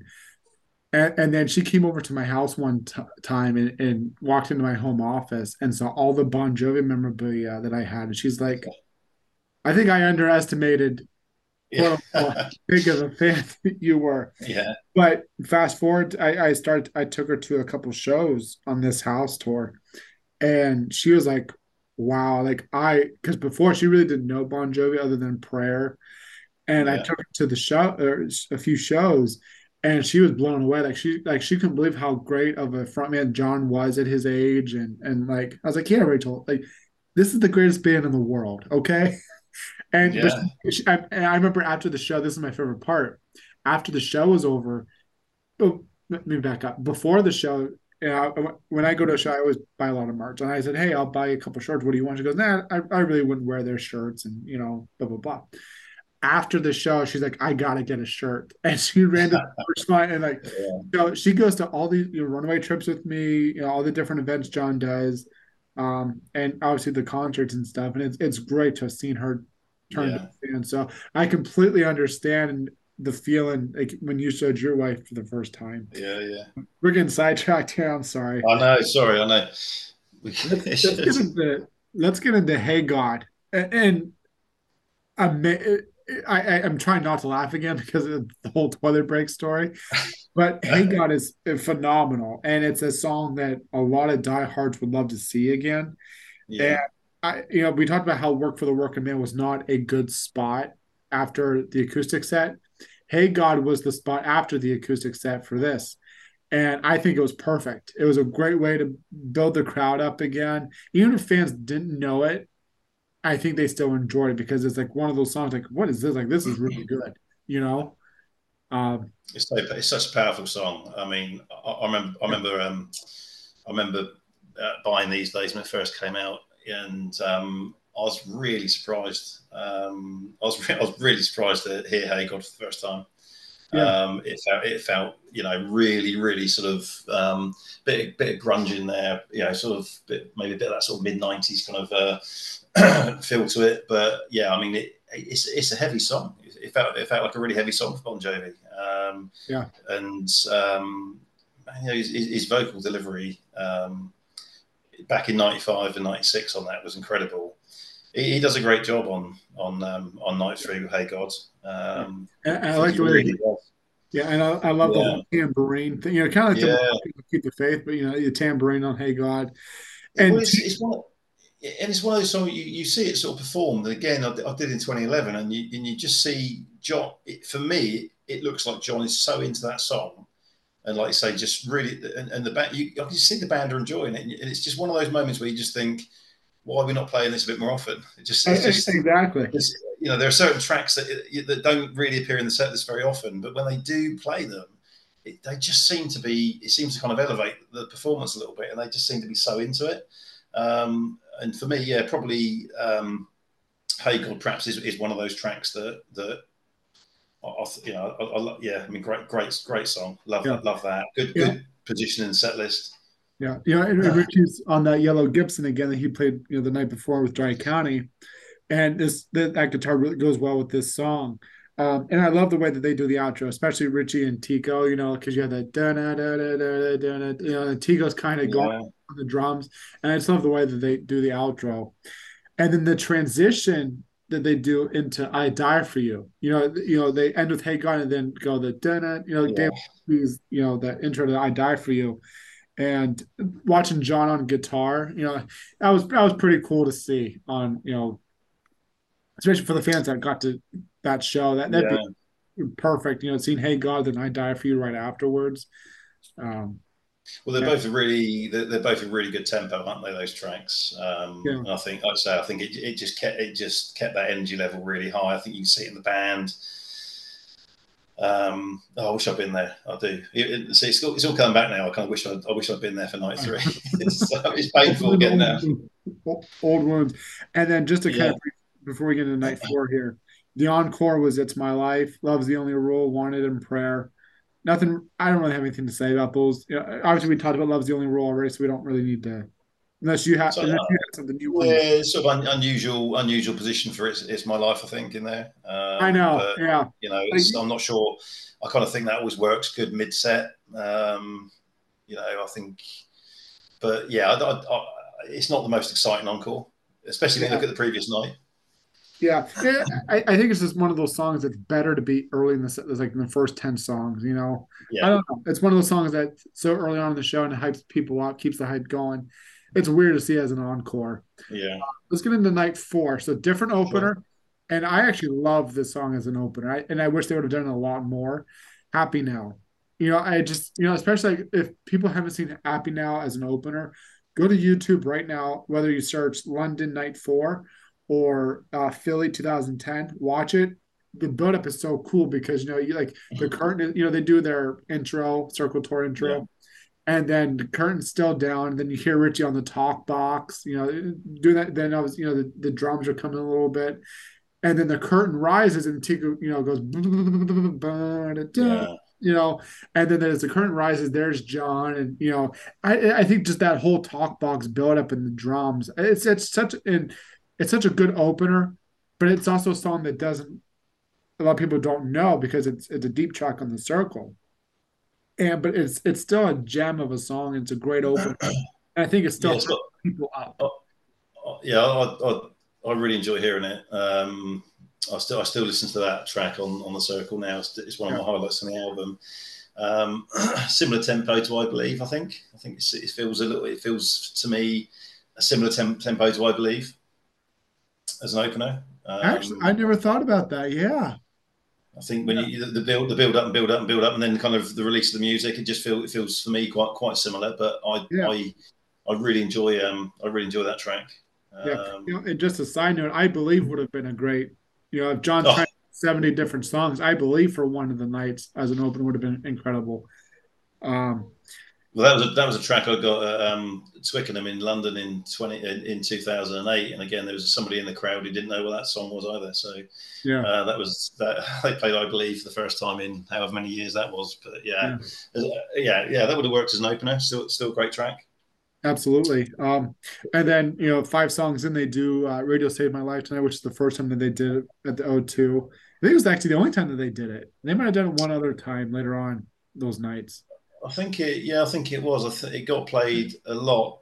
Uh, it got, it was a lot over here. It's oh, Have a Nice Day tour, and I, th- I think maybe some Lost Highway tour. But yeah, I mean, um, I, I, I, like radio. I quite like, I like a track, to be honest. Yeah, you know, a lot of you know, we talk about a lot of, you know, general fans not knowing the deep stuff. But if you watch footage on YouTube, like fan videos, fans recording the, the song, there's a, a lot of crowds screaming and excited for that song. Even on the tour last year, as that song came on, a lot of people were happy about it. So for to see it as a deep cut and outtake and see the excitement that people have for that song is pretty cool. Um, yeah. So I thought that performance was great um, the circle stage they did open all night from now i know there's different versions of it so people were like well which which open all night the bounce the bounce version yeah um, and yeah. they did um, diamond ring i'll be there for you uh, something for the pain and saturday night. So they did five songs on the circle stage pretty cool. So I, I know we talked about well we talked about all of them. So let's talk about open all night. Um, i thought that was really cool and i love the way um, John sang. It was, it was more of a intimate type song, and I think that was great for the circle stage, especially as the, the first song of that circle stage set. I thought it was perfect. Yeah, I, I um, it's difficult. I can't. I remember. I remember sort of hearing bounce the first time, and kind of. I'm not sure whether I was immediately, immediately sort of drawn to the song, but it, it, it's actually one of those um, that after sort of a a, a, a relationship and some issues kind of um, around that sort of time period. I sort of re, you know revisiting that song. Um, I can't. I, I, sort of, I, I, do enjoy that one. Um, uh, I think, and I think these are songs that I, I, I feel that John really enjoys kind of putting on the album. And uh, like I say, there's a more personal message there, and there's a he always he always delivers that kind of emotion and that sort of passion in in, in these types of songs. Um, and yeah, the, the, the Bon Jovi are masters of creating that song that obviously has a meaning for them, but we all latch onto that as well. We all kind of find our own meaning in that song, and it's just I don't know any other band like it, and this is another one of those songs. It's, it's, it's you know it's a fairly I think you, you probably hit the nail on the head. It is it, it, it, it, does feel very intimate in the way John delivers it, especially sort of in that acoustic environment. Um, yeah, yeah I'm, I'm yeah, I, I, I, th- I, think that that that fits perfectly. I think five songs is is, is quite a lot for that um, stage. Yeah, I do too, especially. But a, a, fan like me would not complain because I, I would see an entire show like that. But just yeah. from a general fan point of view, especially you know the only songs they really would know from this is "I'll Be There for You" and Saturday Night. Pain is questionable. Even Diamond Ring is questionable for the general fans to know. Yeah. But either way, you know, I'm all for it. Um, I, I think the big thing to talk about now, and this is probably one of the highlights of the, the entire O2 residency, Pink Flamingos and Let It Rock. So this is, you know, we keep talking about what song is perfect to come back after the acoustic set. Pink Flamingos and Let It Rock. Now, like you said a little bit ago, this would have been incredible as a show opener, but I'll wow, still take yeah. this. And you know, this is this would have been a kind of a cool part for John to kind of take another break real quick if he wanted. But he kind of just stayed on the stage and I think rested a little, rested his vocals a little bit. And you know, he introduced the band. I think he introduced the band, and then he asked David to do Pink Flamingos. And then I remember like this that huge crowd just roared because Slippery yeah. is such a phenomenal album. Everybody knows that a rock, even though it wasn't a single. It's part of a huge successful album. And I, I would just love to see Pink Flamingos a lot more, you know. And if anybody, I mean, we, yeah, well, we didn't know Pink Flamingos when, um, I mean, uh, when um, Everyone Wet uh, was first released. I mean, what's Pink Flamingos, you know? Um, but the, yeah, it, it, the, the intro to um, Let It Rock, um, it, I, I, guess sort of lay your hands on me is born born from that. I think is it. You know, that that's again that sort of build up, and it almost becomes yeah. sort of quite. Um, uh, that that first song came out on the Bon Jovi albums, I believe, and, and as well. But yeah, I mean, I, I, just, I mean, what an incredible song to break out, you know, yeah. um, from nowhere, from nowhere, really, you know, uh, you know, just it's a shame it didn't get more um, play, um, and like I say, as a as a residency, perhaps like I say, it could have taken sort of number one spot on on a set list for one of those nights. That would have been great. Um, but look, I I still revisit that quite a bit, sort of on YouTube, and watch that track. I mean, it's just it's a it, it's a gem. And the way that John sings those lines too, I mean, he just grabs his mic stand, microphone, and just plays. I, I just love the way he delivers those lines. It's just like I don't know. I like I said, I, they, they need to do a lot more. And another fun little tidbit too that I really enjoyed. I don't know why, but I just love it so much. Is when John sings "It's All Right," and then the bands, you know, you hear Richie and David singing "It's All Right" in the back. Yeah. I love that part too. Yeah. Um, the encore. Yeah. No, I was going to say. I mean, for, for, for a song that for a song that ha- hasn't seen um, any time really in the set list, I mean, it, it, it still sounds so polished. Yeah, and it, like I say with the back with the backing vocal, it's like you could be, you you don't you, you could almost forgive the band for not for, for, for some of that backing vocal not not being there or something being missed or, but it just I mean it's the whole intro, of the song. Um, just just just a shame it, it didn't get a lot a lot of um a lot of play really, but I know, yeah. but it was nice that the band did a professional cam footage and they put it on YouTube. Yeah, like a month later, and so it was kind of cool professional shot of that. Yeah. Good audio and stuff like that. So, um, encore real quick because "Have a Nice Day" wanted prayer. I think "Have a Nice Day" was a good, you know, it's a good encore song sometimes, especially with that, you know, the yeah. dun, dun, dun, you know. Um, but was there anything else you want to say about night four before we get into five? No, I'm cool with that. Okay, night five. Last Man Standing was the opener. Uh, I thought Bad Name was really good. Uh, for I don't know why, but like for some reason, like it just seemed more electrifying than compared to the other nights. All, all good performances, but night five of Bad Name was just was pretty good. Yeah, when, when night five there was no David Bryan. He was he was at the Tony Awards, I think, in New York um, on night five. Um, oh, that's right. Yeah, yeah, yeah, yeah. So whether or not, so I felt watching that footage, it's almost like. It's interesting you mentioned bad name, but it just felt like John, the rest of the band, mm. would just they had to kind of almost pick it up a bit more because he, yeah. he his, his, his his backing vocal or just he, he's not there, so it just kind of felt there was a bit more reliance on the remaining band members to perhaps sort of just put a bit more yeah. in. Um, so yeah, he, he he wasn't there that night, which because um, I thought again the set the set list wasn't quite as it was a um, general um, generic set list. Yeah, and, and I think I think maybe potentially that might be another one of the reasons for that. Yeah. Um, compared yep. to the previous nights, it just felt a bit more um, sort of you know not not quite as many sort of rarities or. Um, I'll, I'll, pick out Superman tonight and Bed of Roses. Um, I love Bed of Roses. Um, Bed of Roses was phenomenal. I actually never, tire that. Yeah, you know, Bed of Roses was you know since you brought you know, I love the way that John really sings that one, especially like when he's screaming "Bed of Nails." You know, yeah. that crowd interaction during the solo. Um, yeah, just just phenomenal. But uh you know, to but to be honest with you, I really don't have much to say about this. Like I think this set list was kind of more quote unquote generic, but still good. Yeah. Good show. You know, then the encore saw in these arms, wanted and prayer. Um, but is, was there anything you wanted to say about night five before we get this? We no, I think, I think I think I think you're right. I mean, like I said, I think there's some good performances in it. It's very professional. It's it's there's nothing wrong with it, but I, I, I, think I think probably not having David Bryan there, I, I, I just think they played it safe. Um, I think for, for for a casual fan, there's nothing wrong with it. But I think if, if that was the if that was the one night as if that was the one night you or I had a ticket, and you looked at the rest of the um, set, you know, you you just be thinking, oh, yeah, yeah. So, yeah. Um, well, so yeah, I'm, I'm happy to move on to uh, to night six. Yeah. So after night five, they took a few nights off, and I know they had a show in Paris, and then they came back to London to do the other seven nights. Yeah. Uh, Thorn in My Side. That's the first time that they did it at the O2. The only time. Uh, it was I, I kind of liked it early in the set list. I thought that was kind of cool. Um, and this is Thorn in My Side. Uh, that's always been a song that I've enjoyed seeing live, especially on the Circle. Actually, the only time that they did it was on the Circle tour. Yeah.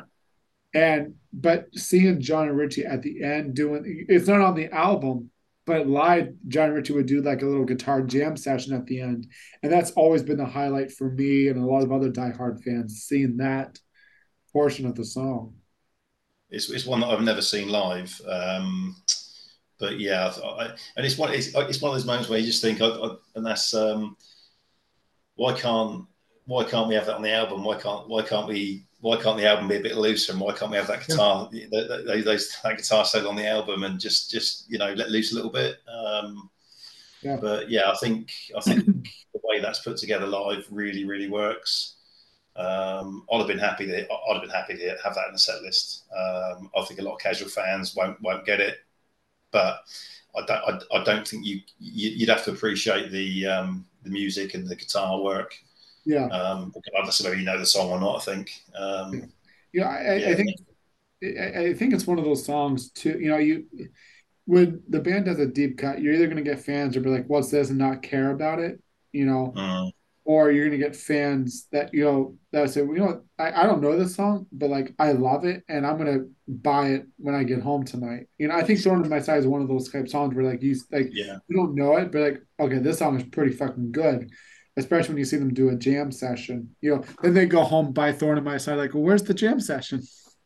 Yeah, yeah, I know. you know? They must and to, to, to flesh that song out. I mean, they, they did it with um, "This House Is Not for Sale" as an opener, and I, I know Limitless they put a guitar solo in last year, but I think it's it just with with with, with "This House Is Not for Sale" Limitless, I sort of get it because they're they're they're released as, as singles. They they did get some radio play over here, and I, I, sort of get they're they're built for that sort of four minute kind of you know radio slot. But yeah, with with um, um something like Thorn on My Side, it's like well, it, was never going to be released as a single. I, I, don't think.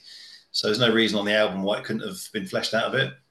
Yeah, exactly. Um, but yeah, I mean it's but look, hey, you know, I'll, I'll, be happy to hear that in the set list. Me too. I wouldn't complain if we got to see it again. Um, no, no. so this is the first. I think the first night that Richie doesn't do "Lay Your Hands on Me," but they do "Homebound Train" with Richie on vocals, and I think it was like I said, kind of good to change it up. And I, yeah. I love that Richie sings "Homebound." You know, has that bluesy stuff because I think uh-huh. "Homebound Train" was kind of Richie's idea. Oh, I hear a puppy. That's that's that's the dog saying hello. He's all right. It's just um, he no, he really enjoys Homebound Train too. Yeah, I guess. Um, so yeah. that was cool to see. Um, they did so for the circle stage. They did open all night again, Diamond Ring, and then Miss Fourth. So since we talked about the yeah. other two, let's talk about Miss Fourth. That's a gem because that's from the box set, and that that's that song should have been done a lot more. I I, I think. Um, I loved seeing it like with the whole band doing it, you know, acoustic. Yeah, I mean it's um, it was certainly one of the highlights in the box set, I think, wasn't it? And, mm. and, I, and I guess, I mean, it must have been quite a tough one to leave off. Um, Keep the faith. Um, whether it fits in with that album or not, I, I don't know. But um, man, I mean, there's the body of work's incredible, isn't it? To, to, to, think that's a let's leave this one on the shelf, guys. I mean, it's a to, to most bands that is a, a great song. Yeah. Um, I think I remember I think I remember John saying in an interview, it's it's quite an emotional song, or quite is you know, it's got a bit of emotional depth for that, and it's it, I, I, I, just can't remember the, the interview, but I, but yeah, I mean, um, that's a that's a that's a deep cut. That's a that's a um, a die hard moment at any show, isn't it? I mean, pl- picking that one out and, and playing it. Um, you, you, you, are only going to know that if you're a diehard and you bought that box set and you've kind of delved into their um, into their back catalogue and, and, all the all the uh, outtakes. Um, I, I, love the way that John and Richie sing it together. Like like they just yeah. really harmonize well together, especially like this performance. You know, and, and, it's nice because like Let It Rock, we got professional cam footage of this performance too, which and it's on YouTube for anybody that wants to watch it. So, um, yeah. I so let's go. So I think the biggest highlight for me for this whole night um, is Blood Money, and I think uh-huh. I think that was like the first encore song. Um, yeah. I just I, I love Blood Money. It's, it's my favorite from the Blaze of Glory album. It's obviously a solo album from a solo Blaze. Of, you know, it's a solo song from John solo album Blaze of Glory, tongue tied. Yeah. And Blood Money has always been my favorite from that album. I love it vocally, and to see John just do that for, especially as an encore song, you know, because they do it later on in the nights as a circle stage. Yeah. It was kind of cool to, and I don't know if there was just some kind of. I think this was the night where there was a little bit of a tech issue um, that night. It, it might have been a different show that I'm thinking of, so don't quote me on this. But I think there was like a small tech issue with the drums, and that's why mm-hmm. John did Blood Money for a couple minutes as okay. they the Kinks. I could be wrong. I might be thinking of a different show, but I'm I think there was like a tech issue, and that's why John did Blood Money at that show. But uh, look to, to, to hear you know, Miss Fourth of July and then Blood Money. Um, again, I mean, I, Blood Money is one of those. I, I, don't know if you would have expected to hear Miss Fourth of July live. I, I mean, I think all, all I, the only expectation I've ever had from any of John's solo work at a Bon Jovi concert is probably Blaze of Glory. Yeah. I, I, I would there'd be no expectation for me to think, you know, we're going to hear anything else other other than that track if it if the, they make a decision to play anything at all um, from it. Um, so yeah, to hear hear Blood Money was just incredible, wasn't it? I mean, it's just again one of one of those that you would never expect to hear. Yeah, um, exactly. You know, two gems. Um, let's get into night seven. I think yeah. that night seven is probably the best set list that they had the out of all twelve nights. And we're we're gonna talk about two really really good songs from uh-huh. Um, Happy Now is the opener. That's not one of the songs. so no. People probably listen like, oh no no no no.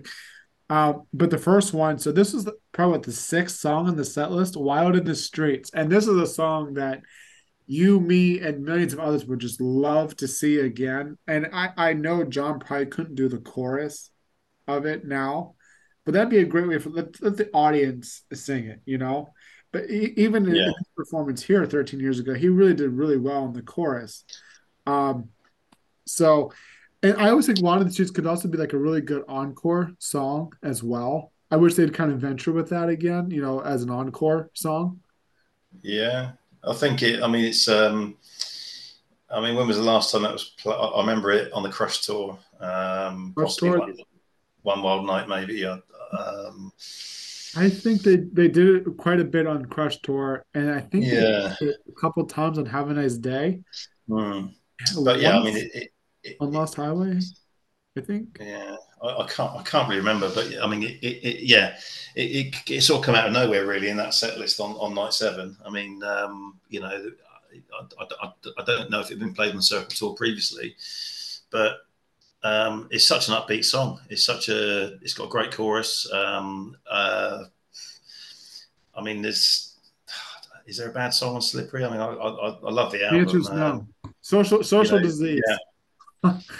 maybe yeah. If you be yeah, maybe, maybe it is. But you know, Wild in the Streets. I mean, on you know, for any other band, that's probably that's probably a lead single. That's probably that's another that's another band's living on a prayer.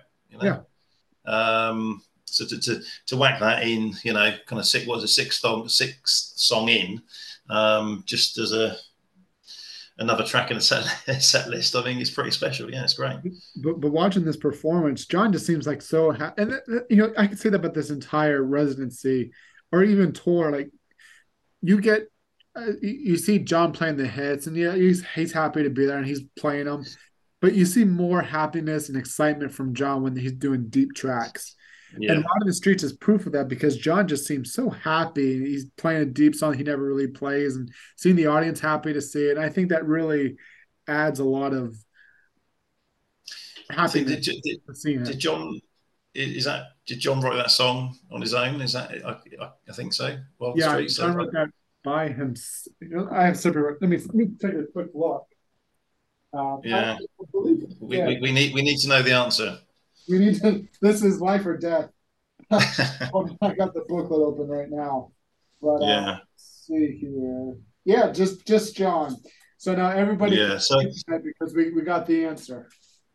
There you go. So so I think I think that for me is it. I think when you see when you see the um how he how he is playing this track. Um, and again, isn't it? You know, he, he, put I think he puts the set list together. So there's no reason why it couldn't appear on more set lists. But yeah. I think again, it's it's one of those that he probably dusts off and plays. He he, sees um, the audience really really enjoying that song and singing it, and it's probably you know another one. Remembering he, he's written that song um, on Slippery because of the strength of the the singles off of it and the hits. To a casual fan, it probably does fade away a little bit, doesn't it? But he, he, if he's up there singing that song and just seeing the reaction in the crowd, it must be a must be a real nice feeling. Um, yeah. One of the ones he's written himself, you know, that he, you know, he's, he's pulling out. So, yeah. um, and maybe, that's not, that's, but, but that's not, that's not the best song of the evening, though, is it? No, that's the last one of the evening. And, it, yeah. it, and ironically, it's the next song. It's right after, you know, and it's funny too because you have Wild in the Streets, Wild is the Wind. but two complete different meanings of of wild. Yeah. But yeah, so and, and I would have gone if I was at this show and seen Wild in the Street so early on in the set list, I'd be flipping out.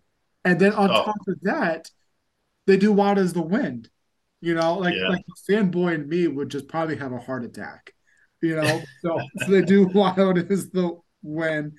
Um, I love John's vocals on this one. You know, yeah, he, he sings it in a different way, um, but in such a really good way. It really works yeah. for him. Um, there's uh, more. There's more. There's a bit more maturity about it. Uh, you know, his voice is obviously aged at this point anyway. But I think there is that. You know, and, and, you know, it, it, it's less. Uh, you know, it's less. It's, it's less. It's less poppy in a sense. It kind of. It, there's a bit of maturity in in the delivery. Um, I really. I, I love. I love the guitar um, acoustic oh. guitar sort of build up to it. Um, Especially the way that they end it, because you know, on the New Jersey studio version, the song fades away. Yeah. Obviously, you can't do that live because it would just be weird. And so I love the way that Richie ends the the song with you know the guitar. You know, he's he's yeah. on lower neck.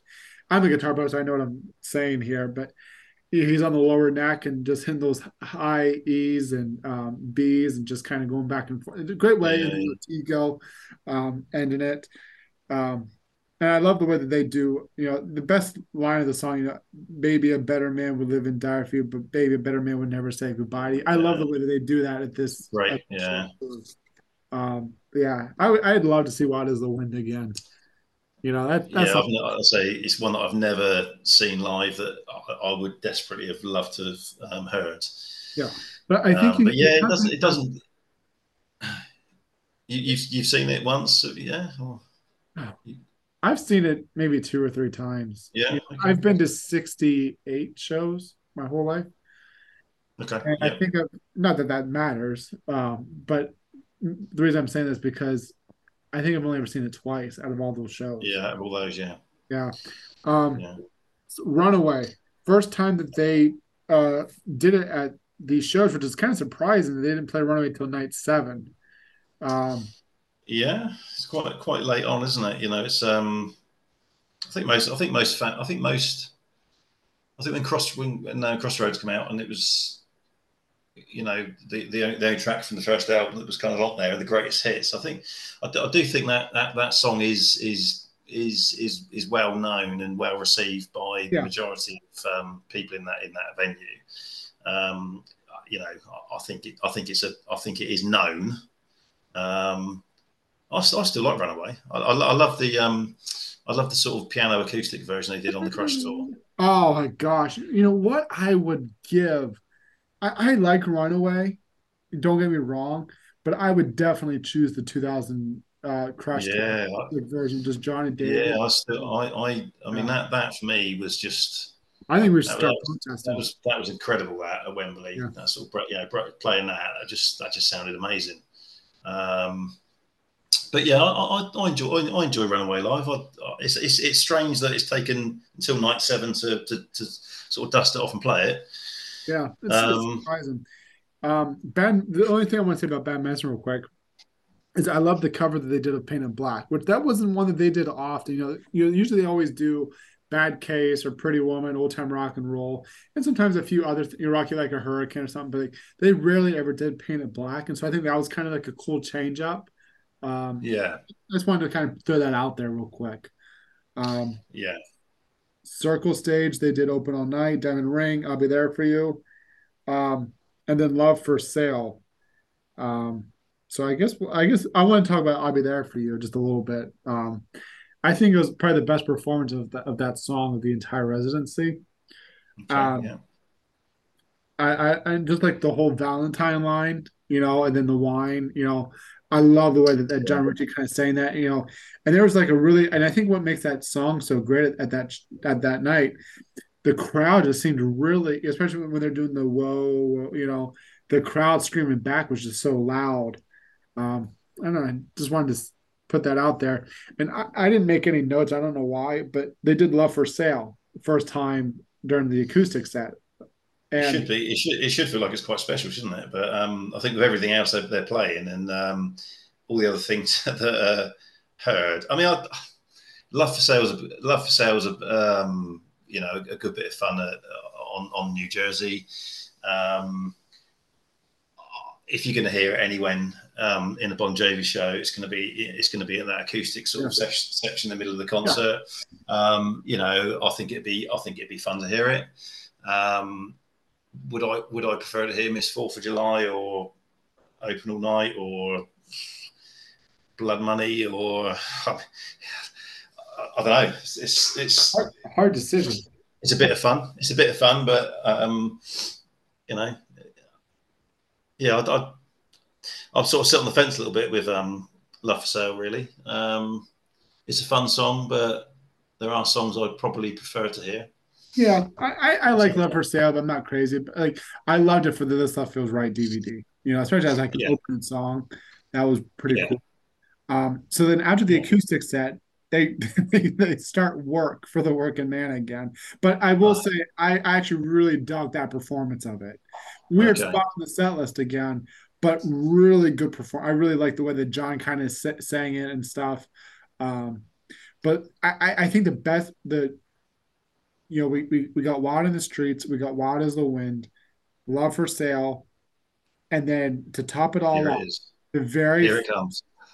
encore song, Something to Believe in, which if. I ever get to see that song again live, I will flip. I will scream. I will be happy. Yeah. And if anybody has not watched that performance, I don't even care if people turn this podcast off right now and go listen to it because you have to. It is, yeah. excuse my language here, is fucking incredible. Just out of this world, amazing. You know, like Yokohama uh, 1996 of that performance, and it's also on the One Wild Night live album. Mm-hmm. Yeah. Unbelievable. This almost matches that. You know, and it's amazing because you watch that in 1996 and then this 2010 and still see how well John can sing. Just incredible. There was a, a side note. Uh, there was a v- video, I think last year or this house tour, where uh-huh. Hugh was doing like a backstage rig of his stuff, and he told the interviewer that every single tour he has a special bass that he plays for something to believe in. And most times they will not like they yeah. he even brought it out for this house tour and last year's tour, never played something to believe in. But he says he always brings it just in case John decides he wants to do it. Okay. Uh, so a little fun little side note yeah. there. Um, but so showing that, bass, that, that, that, showing that bass guitar doesn't get a lot of uh, use, does it? no, it doesn't. On stage. It's a shame. I feel I feel sorry for that guitar. Um, so something to believe in was the first time it got oh. played live since 2003, and and like this huge audience screaming with happiness, you know, was was awesome too. Um, yeah, I mean it's I, performance. Yeah, I'll let you it's talk. Incredible performance. Yeah, I mean, it, look, I mean, I, have only ever seen it once live, and that was 96, 1996 at Milton Keynes if I'm being honest, um, you know, back back in the day, then you you you, pro- you probably didn't realise how lucky you were to sort of see a set list like that. You know, um, we had My Guitar Lies Bleeding, you know, It's Hard Letting You Go, Something to Believe In, uh, Damned. Oh, it's so many songs from um, these days. And you probably, when you're there, you kind of enjoy, appreciate enjoying it. But you, it's only when you look back now and think, blimey, you know, when, when, when, when, will we, when would I ever hear My Guitar Lies Bleeding again, you know? Um, so, yeah, I mean, something something to believe in. Um, I think it was the first song John wrote for these days. I think, again, it's a, it's a song he's wrote on his own for the album. Um, the, the, the, the, the depth and the emotion in the vocal on the album is incredible. And you don't very, you don't really think that can be perhaps replicated live. It's incredibly difficult. It's incredibly difficult. Um, myself, I, I, think on the these days tour he did do it. I don't I don't know if every night he, he, he delivered it in that same way, but um, he does an amazing job here on this oh. on this night at the residency. I mean, all those years later, um, I, I, think his vocal and I think the band were in a really, really good place from like um, 2008 through to probably sort of the open air sort of 2011 kind of period. They were throwing all these songs in, but that performance for me is is is one of the highlights of the residency. I think oh, it's. Yeah. Um, me too. You know, I, can listen to it over and over again, and um, it's such a shame it doesn't get uh, played that much. I know, I know it. I know it'd be a struggle now to, to probably sing that track. To be honest, I know, I know it would be. Hmm. Um, but as you said, anyone wanting to kind of hear that song live, um, l- look on YouTube for the for for London oh. 02, um, something to believe in because it it it's just incredible. It's yeah. just incredible. Yep, exactly. I, I, I could praise it all day. And one of the things I'll say too is just I love the, the way you know this is such a deep track that only like a lot of the deep hard deep die hard fans know. But when they do the hey hey hey part, oh, the entire yeah. audience is screaming, if not louder, hey they hey, you know, just unbelievable. So let's get into night eight. Uh, Blood was the opener. Um, summertime. I absolutely love. I remember the Lost Highway tour. I loved seeing yeah. "Summertime" getting played. You know, because I love watching Tico play the you know the boom boom boom boom boom. boom. You know, yeah. I, I love that. So it was kind of cool for, to see them do it again. Um, yeah, I always say it, it, should be done more because I also love the way that that John sings it. You know, especially like the you know, um, it, yeah, I just I love, I love the way he sings the verses.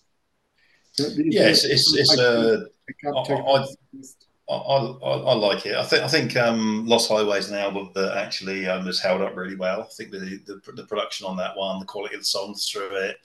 Um, it took it took a little while for some of the songs to sort of grab me when I first um, had the album. Um, it was it, it, was a bit different to have, to have a nice day, and you know obviously different direction as such. But yeah, summertime is a, a fun song. Um, I, I, quite I like the lyrics. I sort of I think actually um, the, the problem Bon Jovi have got is there's, there's so many there's so many good songs to throw into the set list, isn't there? Um, yeah, you could put you put, put summertime in there, but at the expense of you know so so many others. So tr- trying to fit them all in, but um, yeah, I think it's it's it, it's one. There'd be no harm in dusting off that song, you know, a few times during a tour and, and, and mixing it in. It's it's um, yeah, it's all right. It's a decent song. It, it wasn't a single, was it? Summertime.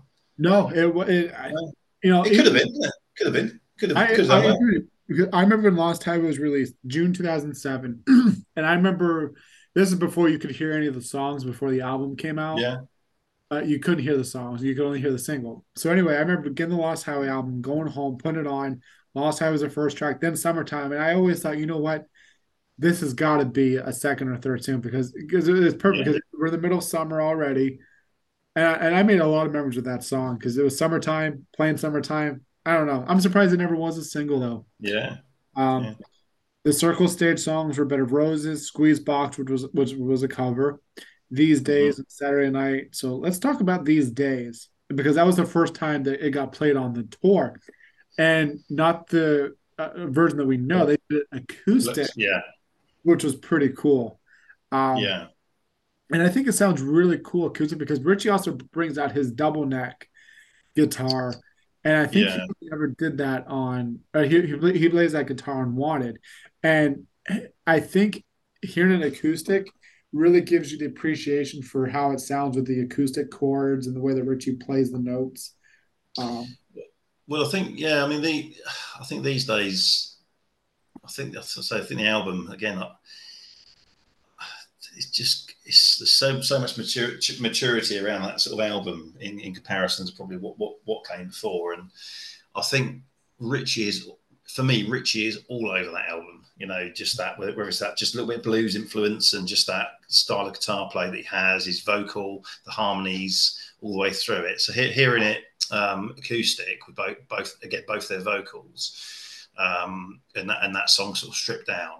Um, yeah, I, I, I, that's a, that's a really nice performance of that track. Um, unusual for the first time it's been played at the residency for it to be in that in that, in that position.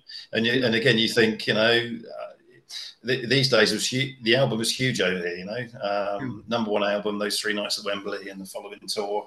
Um, you know, th- that album was huge. So, you know, no reason not to play that in the encore is in its full electric electric version. So it's, it's, it's quite a big decision to sort of have that as a yeah.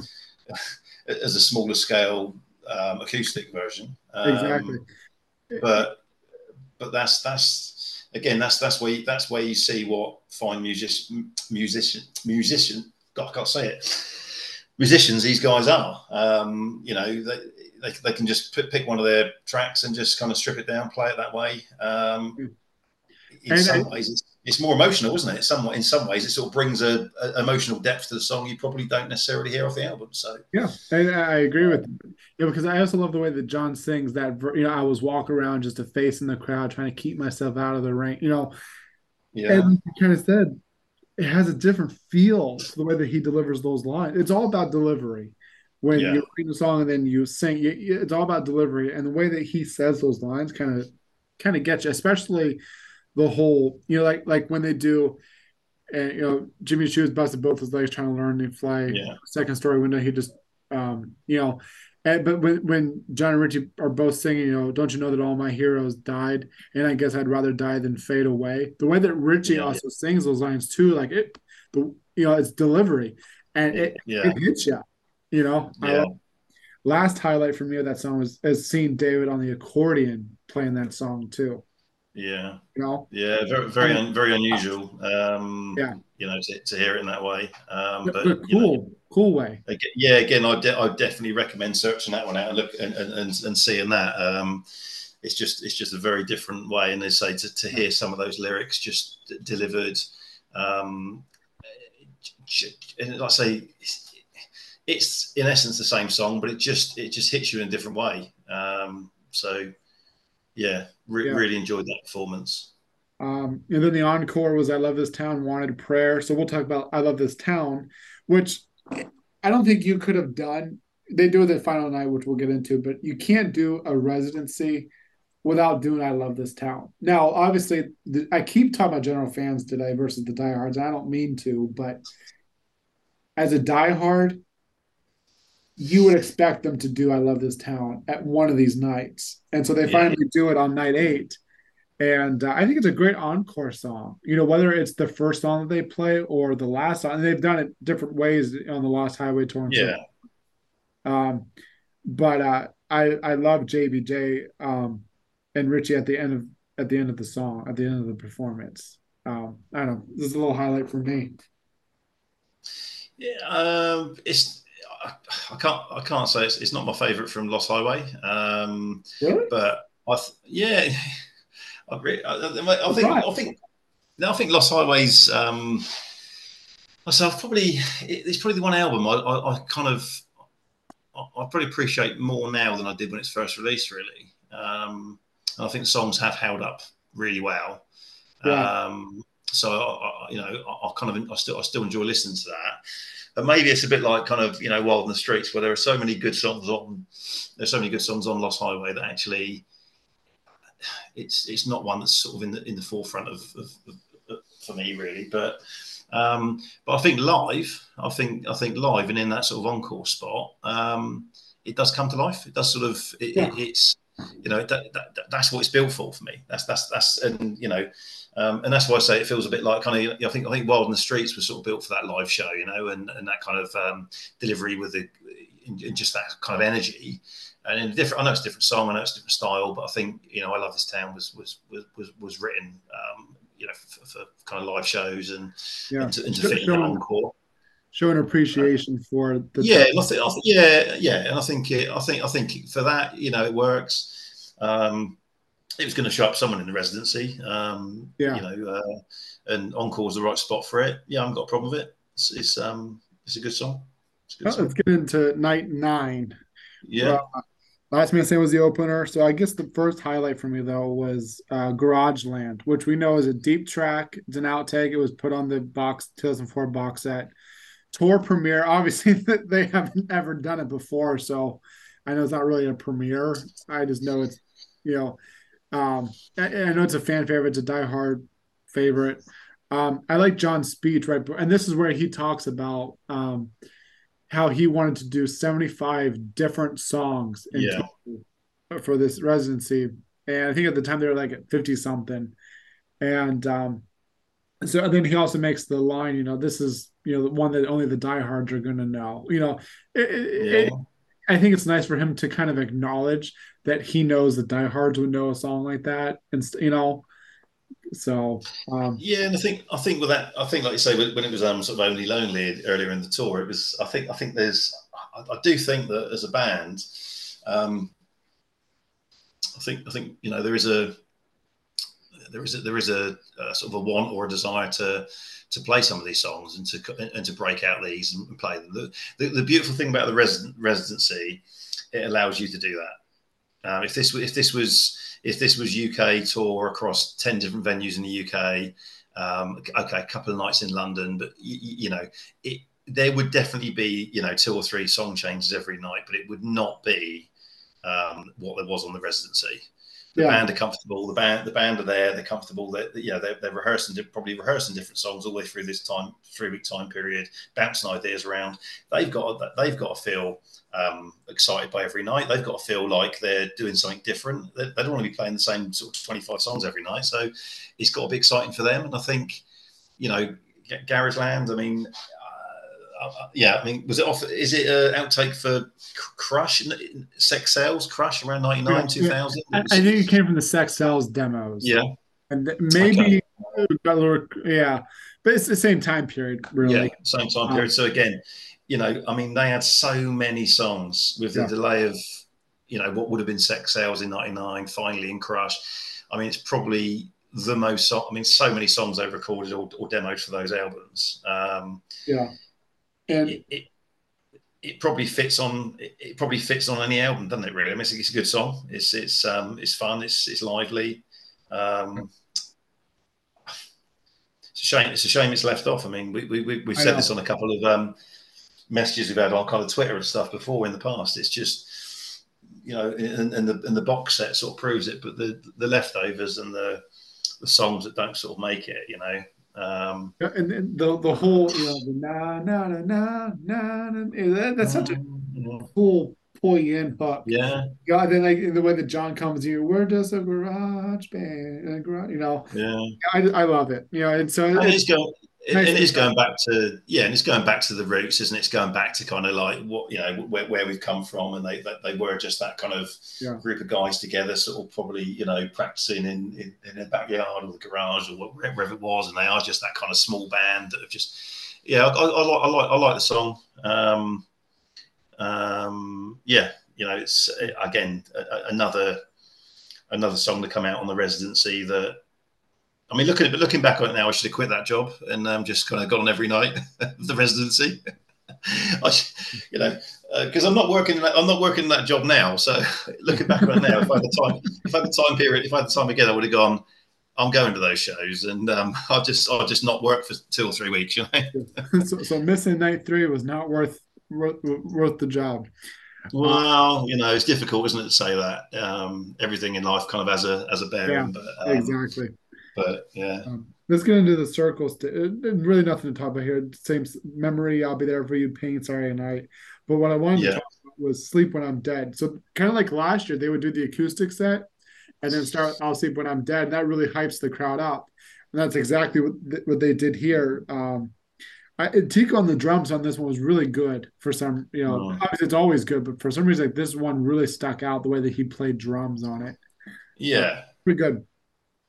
Um, yeah, I think it's I think it's a song that we we've probably both seen, you know, a, a lot of times over the years, and um, I think it's one of those ones that you, you, you know there are just certain performances where it just kind of clicks and the energy level's a bit higher, and this feels like it's one of those performances on that night. It just feels like there's just a bit more, a bit, a bit of magic in the air as such, and it just feels like and, T- and Tico definitely drives that song, doesn't he? You know, that, oh, that, absolutely, absolutely is there. So if if if if he is sort of uh, on form and into that song, which he, he generally is, isn't he? He's he's, he's so consistent.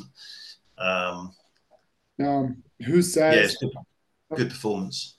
Uh, who says? The only thing I wanted to mention about that is I, I think that had like a really good build up at the end with the audience and the band. Um, out of the other performances of that song, um, the encore was always wanted prayer we've already kind of talked about always. I just wanted to say, like, I think the band outro on this one was was phenomenal. A little yeah. more soul, I think, to it compared to the first one. Um, just wanted to put, point that out. Um, yeah. Let's get into night ten. Um, Blood on Blood was the opener. So there's two songs I really want to talk about. You probably already know which ones. First one is the cover of I Don't Like Mondays, which we know that's one of John's favorite songs to play because he did it in what These Days tour because it also ended up on the One One Night album with Bob Geldof. And yeah, well, he did it. He did it on the final night of the um, three shows at Wembley in '95, um, when they yeah. were they were they were re they were revisiting and talking about um, Live Aid. So, and that and they brought Bob Geldof on for, for that. Um, and I think Monday.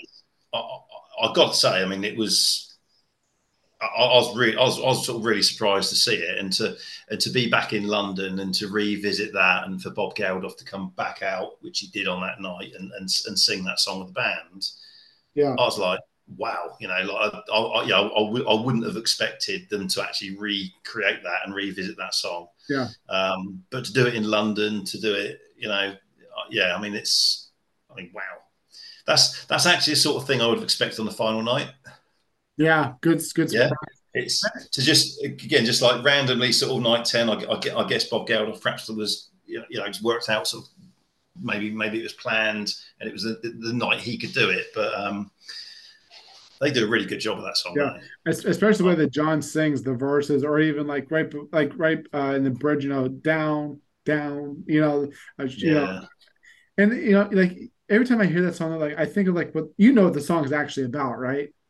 yeah. The school shooting and stuff. Yeah. and that's like i don't know. It's yeah it's kind of a heartbreaking to hear but at the same time too like yeah.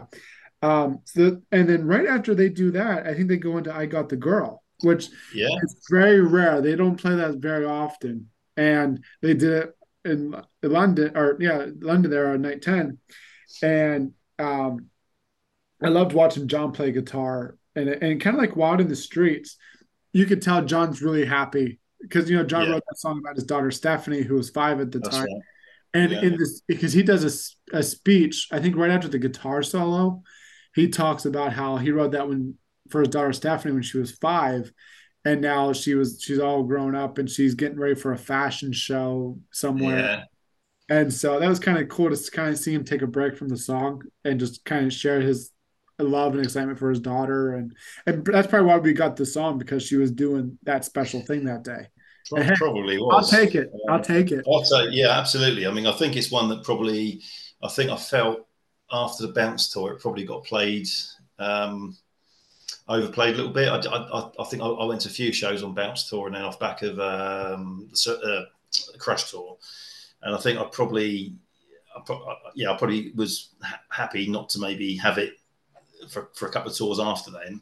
But you know, it's a fun song. It's it's a it's a really really fun, up, up, uplifting song, positive song. Um, you know, when when did he do it? Did, did he do it in, in in America somewhere where where she come on stage with him? Um, yeah, that was uh, in Los Angeles. this house tour, I believe. I think it was uh, yeah, okay, yeah, Vegas or Los. It was somewhere on the West Coast. Yeah, um, but yeah, I and I love the way that John does the second verse, especially sings when he sings, "But I don't care what she wears," and then yeah. he goes through the second chorus. I got the yeah. yeah well, I, I've got, and then I've got three. I've got three daughters, um, so kind of always sort of. Um, I remember hearing that song, sort of, you know, just yeah yeah, it's just it's just one it's, it's, it's one of those ones. There's there are certain songs, aren't there? If you've got a sort of family of your own, you can kind of again sort of tie some of the lyrics or just some some of the meaning of the song into your own sort of family or your life. It, it, it means a bit more. But yeah, I, I, yeah. I, I yeah, I, I, I, I'll take I got the go. I think it's a, you know, it's it's a, it's a, you got to say it's a rarity at this point um, through yeah. uh, the Circle Tour. Yeah. Um, is, is that the biggest surprise of the is there is there a better song coming though is there a, that's, that's what i was just thinking actually yeah. there is but i'm kind of a, far away from that right now okay yeah, uh, yeah one thing i want to say about i got the girl before we move on is you watch richie's face like like you can tell richie loves playing that song too even though john yeah, okay if you watch him play the guitar so he, he loves playing it you, you yeah. can tell the, you know um so love's the only rule I put some notes here, but we kind of really, really, talked about it. But the only thing I wanted to say, I guess, was John going through the crowd and that build up. And I love the way that John exits at the end. You know, he leaves the stage, you know, going down yeah. the steps, you know, you know, I, I love that. Um, the circle stage saw Bed of Roses, Diamond Ring, these days acoustic again, Saturday night. Um, and then after the circle, this is kind of a weird spot for Happy. I think Happy Now is like perfect for as an opener. Yeah. Anywhere else on the set list, unless maybe it's an encore, it doesn't work. But they put Happy Now right after the uh, the acoustic set, and it was kind of different, I think, but still cool. Yeah, like, yeah you see John on the stage, just kind of you know you don't he doesn't have a spotlight, but you see him walking around, and you know Richie starts the talk box, mm. and you know John spraying his throat, drinking and stuff, you know drinking water, tea, whatever. Um, but yeah, I, I think, uh, and I don't know if you notice, but if you watch a video that I think Richie makes a mistake on that guitar okay. intro because then Tico messes up a little bit on the drums, but then they pick it right. This is how professional musicians they are. They get yeah. right they make it right, and then you can't even tell they made a mistake. But if you watch that closely, you can kind of tell Richie makes a mistake on the guitar, and Tico screws up for a second, but then mm. They, they pick it right it back. Probably, up. Probably, what I say, it probably is quite a weird spot for the song, isn't it? I mean, what, what did they open with that night? I can't remember. Was it Blood on Blood that night? The opener. Let me see if I put the yeah. Blood was the opener. Yeah, in, in a way, I would in, in a way I would have switched those two around. Yeah, you know, it, it could have been one of those things too, where like John was just kind of experimenting and saying, "Hey, yeah." I don't think they ever did that again, and I think maybe it was just a way of John thinking, "Hey, would this work?" And you know, I'm not going to complain. I'd be happy to see Happy Now anywhere on the set list, but I think just as in John's point of view, I think it's only good to put it as a first song yeah, I think it works well there, doesn't it? Maybe you're kind of pushing it a little bit, but maybe even as an encore opener, you know. Um, so, but mm. so now the big the big song that we wanted to talk about for this one. So the encore they did "Damned," "Wanted," "Prayer." So obviously we're going to talk about "Damned." yeah, yeah, yeah, That was a. I mean, uh, I it, it's that's a good song to start an encore with too. I I think. It's, it's, yeah, I mean, again, it, I mean, I mean, the, the, these days, um, I mean, the quality, the quality of songs um, through through that album um, is incredible. Um, you know, I mean, you know, damned. Is it a deeper cut? Obviously, it wasn't a single. It, I mean, it, it, it's a it's a fantastic song. Um, I really, I really enjoy it. I, I, love the guitar solo. I love the verses. I love the chorus. Um, you know, it's so, it's so it's so rare to hear it. It, yeah. it, it really is. Um, so- I mean, it's just it's you know it's so rare to hear that song. Um, yeah. yeah, and I, I love watching John and the Maracas with that song too. Yeah, yeah, pretty cool. Um, yeah, yeah, the sh- sh- shades of sort of keep the faith of him. Just seeing him with the maracas, kind of always, you know, the, the song I'm expecting to go into is obviously keep the faith. Um, yeah. But yeah, you, you use them for for for damned as well. But Um, it, it, I, lo- I, love the vocal delivery just for the um, guitar solo. Yeah, just, that's what I, I wanted to to say too. I think if you know the we talk about something to believe in vocals, but even with Damned, you compare 1996 vocals to 2010 vocals, both incredible.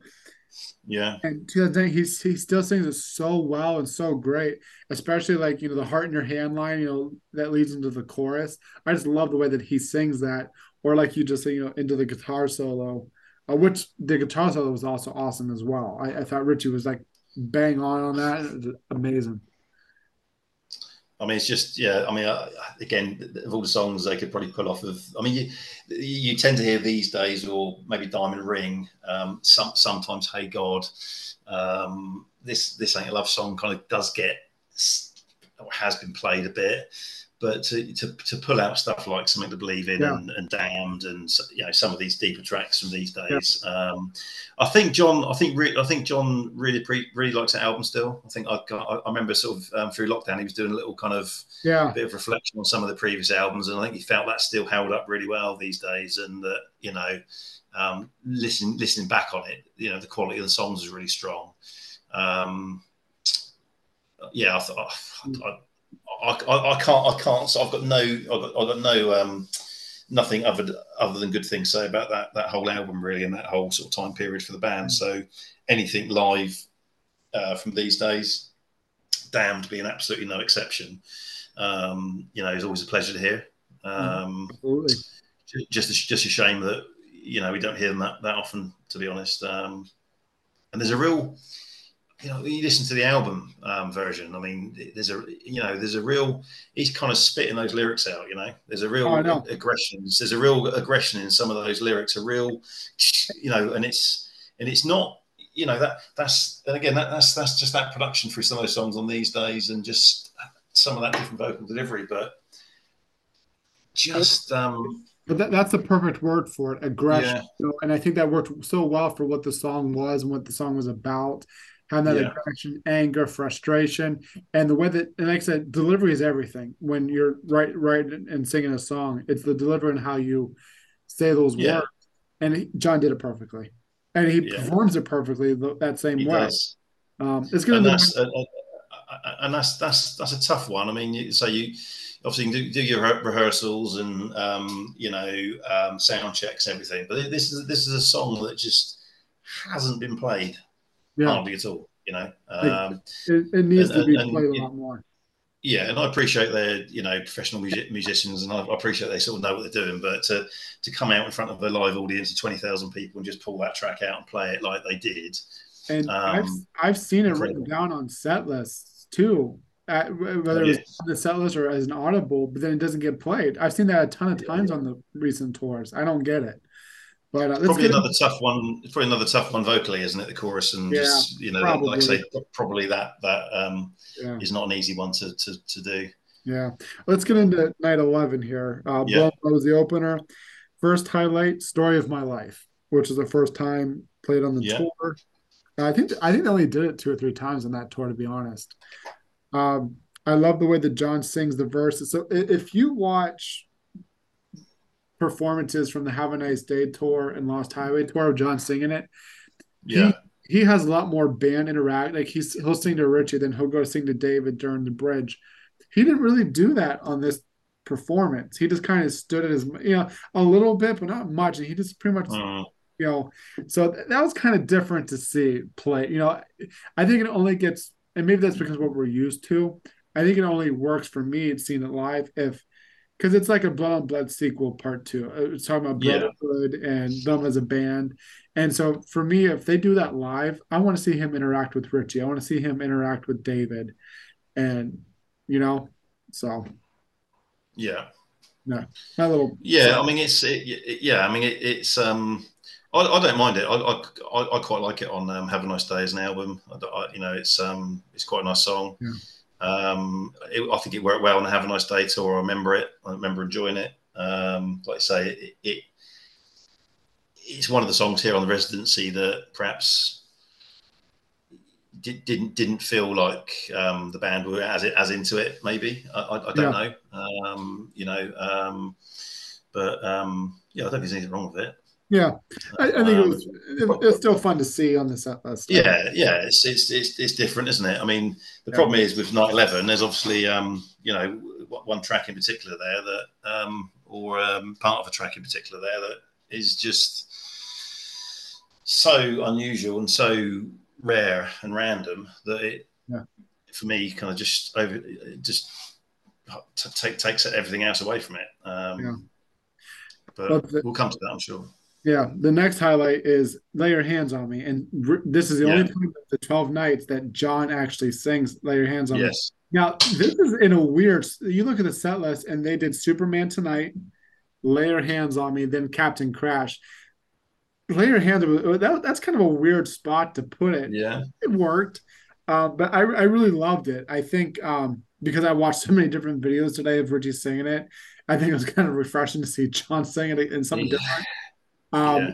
But I really like the how the the drive to the band. I really love how they play. They play so well together. Mm-hmm. Um, the, the, outro really stood out for me too on this one because you know the whoa, whoa look at me, I'm an amazing singer right now. yeah, I, I, I, love that uh, that that part. Uh, I think that's what really stood out for me for that performance. But yeah, it was really nice to see John kind of sing that, that again. You know. Yeah, I mean, it's again, it, there's no reason why that couldn't have been an opener for, for, for a couple of these nights. Um, yeah. I'll tell you know, and I keep reminiscing, but going back to 1996 when I had the marching band intro for um, "Lay Your Hands on Me," um,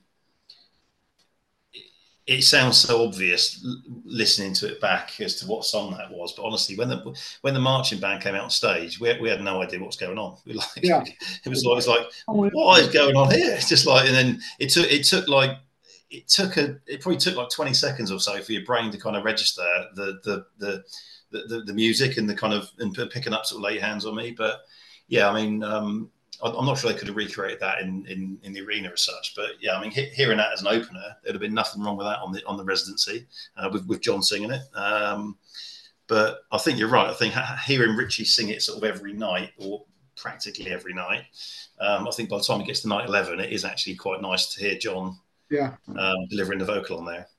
Yeah, absolutely. Um, still, um, still the, enjoy that track. Yeah, the circle stage. I, I, I think the circle stage set was probably the best circle stage set that they did the entire residency. They did yeah. Hallelujah, Blood Money, Santa Fe, and The Last Night. Now, me, Lost Highway is my favorite album, so maybe this is why I'm saying it.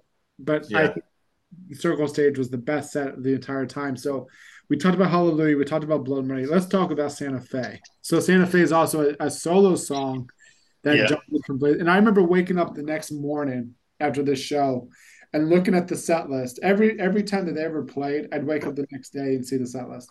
And I remember I was like, "Fuck!" They played Santa Fe, you know. And that's like one song that you don't like. You wouldn't believe that they would play because you know John usually would just do "Blaze of Glory." You're lucky to get Blood Money. Then you're even luckier to get Santa Fe. And we all know that the original Santa Fe is probably John's best vocal performance he has ever done on the yeah. album.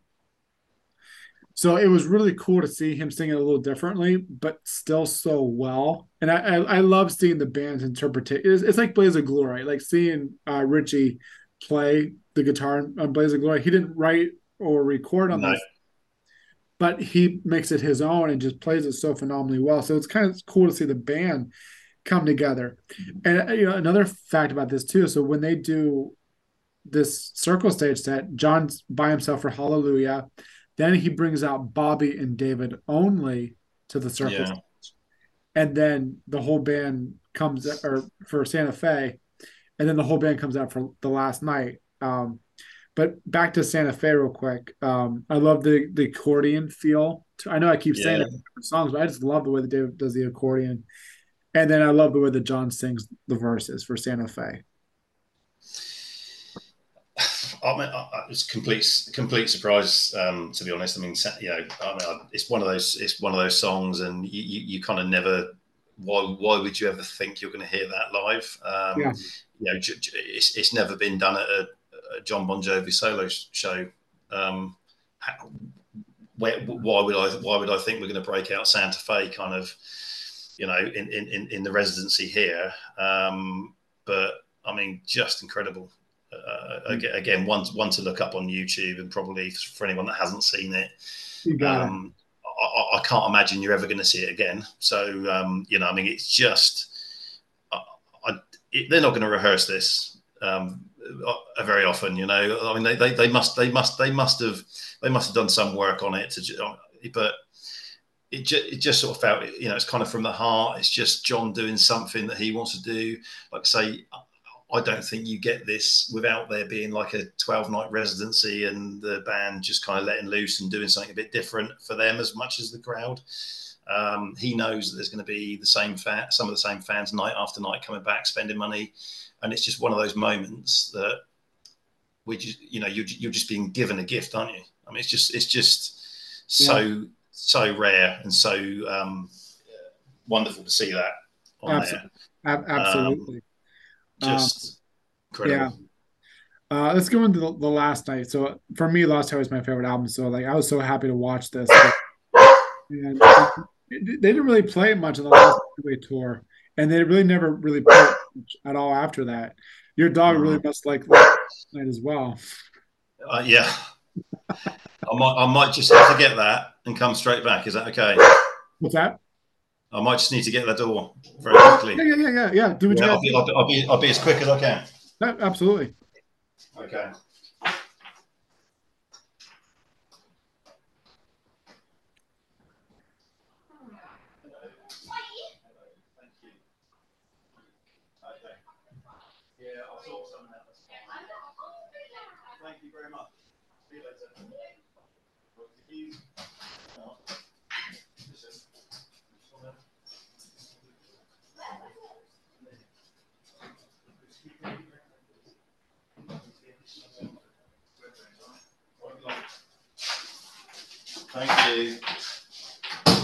Jerry, here I am.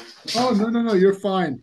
You know, okay. we just gotta get through night eleven and night twelve, and we'll be done. Um, but yeah.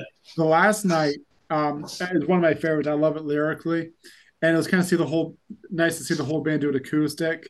Um, yeah, I love the you know the guitar broken down in here and that um, a little cleaner than you can hear on the studio version. The accordion. I love the way that John sings the the verses as well. Um, you know, and I, I really like the part, you know, we're all looking out for answers. We're down here on our knees. All, anybody wants is something to believe, you know, and so on. I just love the way that he delivers those lines at, at this show. Um, I think I think it's uh, I said to you before. I think it, it, it's an album.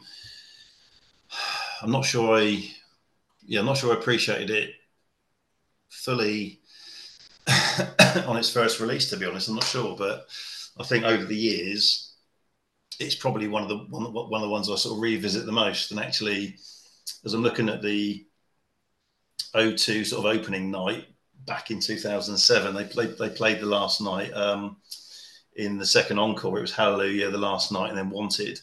Um, I, I, I, remember really enjoying that. Um, yeah. And uh, yeah, I, I, I, do like the song, and I think um, it's, it's again again it's a friend of mine. A friend of mine's not not a fan of um, Lost Highway at all, really. Um, yeah, it's one of the ones that I think is is aged really well. Yeah, and, and and that song's a great example of it. You know, I mean, there's so there's so many good songs on that album, to be honest. Um, uh, let's into the encore they did when we were beautiful. Uh, wanted it in prayer. We'll talk about beautiful real quick because that you know he did when we were beautiful quite a bit on the tour, and he did a few nights of the residency. But this the only time they ever did as an encore for the residency was uh, night eleven. And I, I, think it's a great encore song because it starts out, you know, the band comes out, and it's just John for a second. I'm hanging, you know, uh, the world is cracked, the sky is torn, I'm hanging and holding on. And then I love yeah. the way the band just comes in after that verse, you know, and then you know they get into it. Um, so I, I think it works as an encore song, especially for yeah. this night. Um, so let's get into the.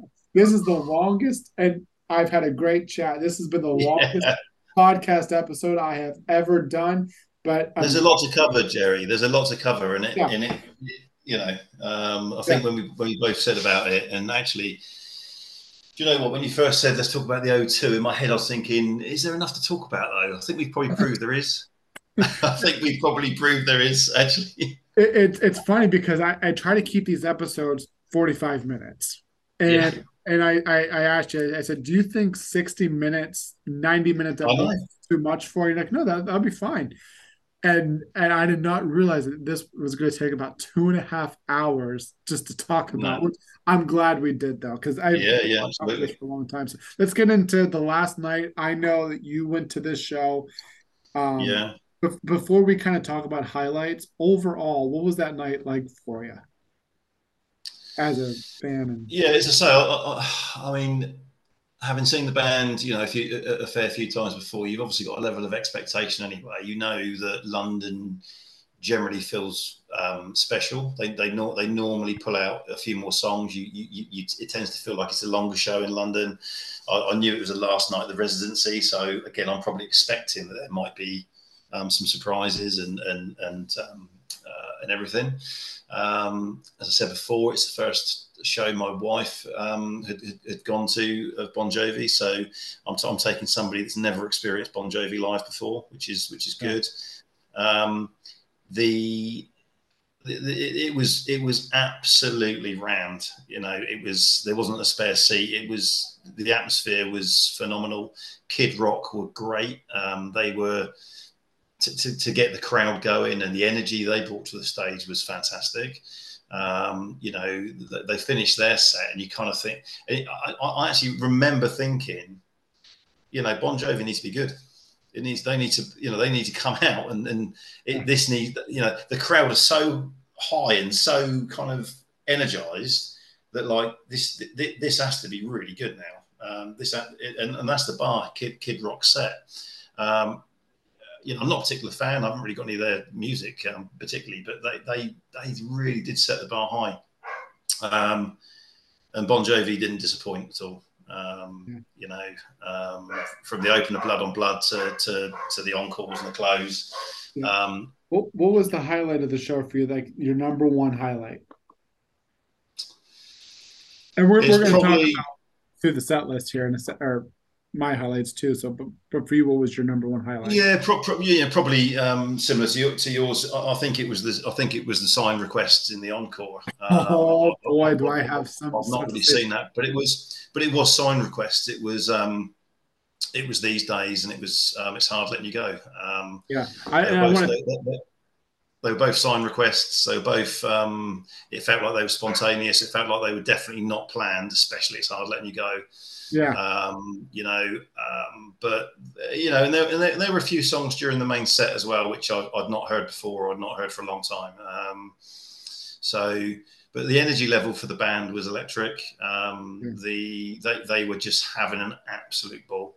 Um, you know, you, you, and that's what I say was different from any other time I've seen them. Is they were so kind of relaxed and so it, it was just effortless.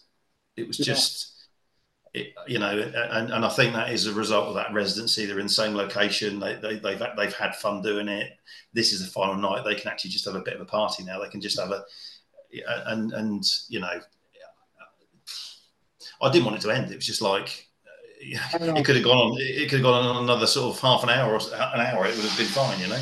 It was. It wasn't like a three-hour, at least a three-hour set, right? Because I think didn't they almost go past? I think it. Yeah, I, th- I think it was close to. I mean, played twenty-eight songs, so yeah, I think it. You know, it, it was two hours forty-five minutes. It was close yeah. to three hours. Um, yeah. just you know, uh, unbelievable to be honest. Um, So they opened up with blood, which for you that must have been incredible. You know, your last night there, and were you kind of keeping an eye on the set list every night at that time? Yeah. Okay. Yeah, yeah. I, I knew there was a possibility that Blood would be an opener. Yeah. and then Richie goes, yeah. Um, Although I kind of knew, I, I, knew they did it the night before, so I sort of thought maybe it would be something different. Um, but I was happy with it as an opener. I mean, John coming out on his guitar, and um, mm. you know, yeah, just it was just instantly the sound of everything, just all the instruments together, the guitars, the drums, everything sounded like in, every yeah. was the mix, the production was was perfect. There was no kind of like it took a couple of songs for the it, it, it, took a couple of songs for the sound to be right, or there was an it, and maybe like I say that's just the experience they've had there for a few nights already. Mm. But from yeah. the first from the first moment, it just sounded phenomenal. Yeah, um, the, I guess the first highlight for me, just from watching online, nothing comparable to you from being there, but Blaze of Glory. You know, first time played on that tour. Um, and I, I said yeah. this a bit ago, but it's kind of it's. I love watching Richie play the guitar solo on it because he does it incredibly well. Um, and and Tico on the drums before the final chorus. You know, every time I you know every time I hear that Blaze of Glory and the band performs, they, if you ever pay attention, especially Madison Square Garden 2008 of Dry County. Yeah, I'm sorry, Blaze of Glory. You know how always starts the boom boom boom. Yeah.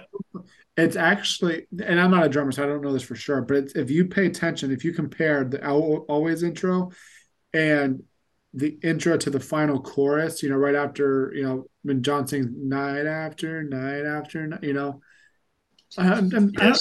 I, I, I keeps Dry County stuck in my head right now. Never mind. But the last chorus, right before Tico does a, a drum thing. Yeah. Dry, dry County is not too different either. Actually, I'm thinking, I'm thinking of Dry County. No, no, I think my, Blaze of Glory does do it. Blaze of Glory does. There is there is that same there yeah. that same intro in Blaze and of Glory. It, it, it's in Dry County as well, and I'm confused. Yeah. Yes. Yeah. So yeah. I'm yeah. know what I'm talking about here because my mind is starting to go tired. Um, so I thought that's cool. There's different, you know, Dry County and Blaze of Glory has that same always intro, just yeah. a different tempo a little bit. That's right. Um, bad man. Well, this was definitely a highlight um, for me. I mean, yeah. there's two, there's two things that you know, kind of we went from Blood on Blood. Uh, he played, you know, Born to Follow, Bad Name, Born to Be My Baby, Lost Highway. Um, in, These Arms, I really enjoyed. Um, I, I, love that. I love that song live. I really, really enjoy it. Um, I'm surprised David didn't get to sing that one at all because they did In These Arms quite a bit on that resident. Yeah. And I'm surprised but, just to change it up. He, David never got to sing. Yeah. we then went into um, when we were beautiful after that. Um, I can remember John opening that song up and he, he said something like, "Oh, you know, I'm going to play something now from uh, uh, the Circle, and um, you know, uh, you know, really listen to the lyric, you know, really listen to the words. Um, you know, there's a lot of meaning in it, and he was he was just trying to get the crowd really into sort of listening to the song and." Probably not, you know, probably not maybe having a toilet break or anything, but um, but yeah, to be honest, I mean, I, I I really enjoyed that live. Um, I thought that's I thought that kind of sounded all right. And then when when the, when the sort of outro and it, that song sort of broke away, and just how that sort of you know ended. As soon as they went into Blaze of Glory, it was like you know the whole you, you, the crowd reaction was incredible. It was just like yeah, he, he's John's almost kind of got everyone to listen to When We're Beautiful. Everyone's focused on it and then suddenly you, you, you go into probably you know it, it, probably is one of his most recognizable songs, isn't it? To, to a lot of people, Blaze of Glory. Yeah. Um, a lot of fans around me think it's a Bon Jovi song and not a John Bon Jovi song, and obviously you know you have to obviously you have to, you have to correct people, don't you? yeah, no, that's John. Educate, need to educate people, you know. Um, but it, it's like when people refer Bon Jovi as to him. You know, yeah. Bon Jovi's a band. You know. that's it. Um, but yeah, that, that was that that was definitely a highlight. My I don't think we had. Oh, go, go on. I was going to say we had Captain Crash, I'll Sleep When I'm Dead. We got it going on. Bad Medicine. I mean that, that. That's one of my highlights I wanted to talk about. But that, that whole section's really high tempo. It was just really quite. The energy level was really really high. Um, from Captain Crash to Sleep When I'm Dead, we got it going on. Bad Medicine had um, old old time rock and roll. Um, Kid Rock came out for that. I, I, I just want, and that's what I wanted to talk about. Um, I thought that was really cool because uh, I, I totally forgot that Kid Rock came out for that, and I'm watching the performance for the final night, and and then all of a sudden, like John brought out special guest. I'm like, who could who who? And I was oh Kid Rock because he also opened yeah. up multiple nights. So, well, how'd the crowd react to that? Yeah, I think it, it was really it was really good. I mean, like I said, I think his the, the performance they did as an open as, a, as an opening set was was was incredible. So I think you know I think him coming back out on stage was, was well received. Um, he he had such good energy, um, Kid Rock. You know, he's like he was so sort of like just that energy level was so high, and it was to get the crowd going was really, really, really, really good. And I, like I say, when I said I, I don't know, it just felt like sort of you know Bon Jovi with that kind of had to sort of up, up their sort of performance. Yeah. Um, and you sort of notice that a little bit during during that song as well. So yeah, that was that was definitely a highlight. And then it, I'll let you go through the set list, and I I'll point out my highlight. For it. I think yeah. my next highlight is like the circle stage highlight. Yeah. Uh, what, what was after Bad Medicine? Lay your hands on me. Was after that right? Yeah. So Richie um, sung "Lay Your Hands on Me." Okay. Um, yeah, after after Bad Medicine, old, old time rock and roll. Yeah, then then lay your hands on me with Richie. Um, yeah, I, mean, I, remember enjoying that. I, I, remember enjoying that. It was good. And then you had the circle set, which is roses, diamond ring. I'll be there for you on Saturday night, which is we've talked about all those. And I, I think for the final night, I think they could have done better with different songs for that. You know, for the final night, like put, bring out some more deep tracks, kind of like what they do with like Blood Money and Santa Fe, like those kind of deep tracks. Uh, yeah. Uh, also pretty cool. I think the next highlight that you and I both want to talk about is what they played after. Yeah. Wow. Which is kind of, you know, like we say that right now that we're so surprised, but probably back then you weren't as surprised because Bullet wasn't play. Here's a spoiler alert, everyone. Bullet was, was the next song that was played. You know, we got to keep in mind this was also the Circle tour and so Bullet was from the Circle, and yeah. Bullet wasn't played as heavy as I thought it was going to be then. You know, so but I, I, I thought that was pretty cool to have after the acoustic set. Um, I loved I loved Richie on you know watching him play the guitar on it. I thought that was pretty cool. Yeah. What, what was that? What was the audience like when they did that? Uh, I mean, again, again, it's one of the, it's, it's just one of those songs that actually again, it, it, took me to completely by surprise. I think you just, you, you know, you hear the opening sort of um, bars to the song and just kind of just that, that the, the, guitar and the, and, it took it took a, a, few seconds just to register um, what it was, to be honest, because it was it was it was probably very, I'd say it's very unexpected. Um, I, I I know there were some people sort of around where I was sat that were sort of looking at each other, sort of not not not not knowing the song. Um, but we, we, we were sat with a, with a, with a, with a quite a few diehard fans that were just going absolutely mad for it. Um, yeah. You know, and for me, I mean, again, I, I was sort of talking to my wife at the time, and it's like, well, this is, you know, this this is uh, this is a rare this is a rare song. We don't, we, we, we don't get, you know, we're not going to get this all the time. So um, to, to to enjoy that, I think I think it came across really well live. I think the band put you know a lot of energy into it. Um, I'm surprised it wasn't played a bit more. Uh, when you look at how much Working Man was played, I think there's yeah. no reason why you know, Bullet couldn't have been played more. Um, yeah, I, I, agree. So yeah, I, I, I, I mean it's it's it's it's difficult because then obviously they, they follow Bullet with "It's My Life." So you've you you you're play, you're playing sort of a deeper album track, which not everyone's going to know. And then suddenly that you go into It's My Life and, and the crowd yeah. just go absolutely bonkers. So yeah. if you, when you say sort of how well received was Bullet, well, not as well received as It's My Life, but that's like an obvious statement, isn't it? Because yeah. there's just so many casuals that are going to know it. So that's like Prayer versus Santa Fe. you know? Yeah. Oh, yeah. what, are you, what are you going to take? So, um, uh, you know, but I, I, was, I, was, I was happy to hear it. You know, was, for me, it's like another song that I'm probably never going to hear live. You know, before you know, before or after that show. Um, yeah. But yeah, follow, following it immediately with "It's My Life," obviously the crowd are just like, it's, it's just another level, isn't it? Um, so as a, as a, as a set close, you know, "It's My Life." Who says you can't go home and keep the faith? Is probably fairly standard. Um, and then that was that was good, good, good, crowd participation again with Who Says. Um, I lost count how many all rights there were in it. I think there's, there's quite uh, a few. Only rights. a million and three. yeah.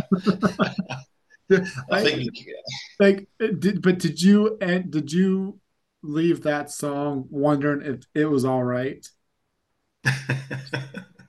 uh, cheesy joke. Okay.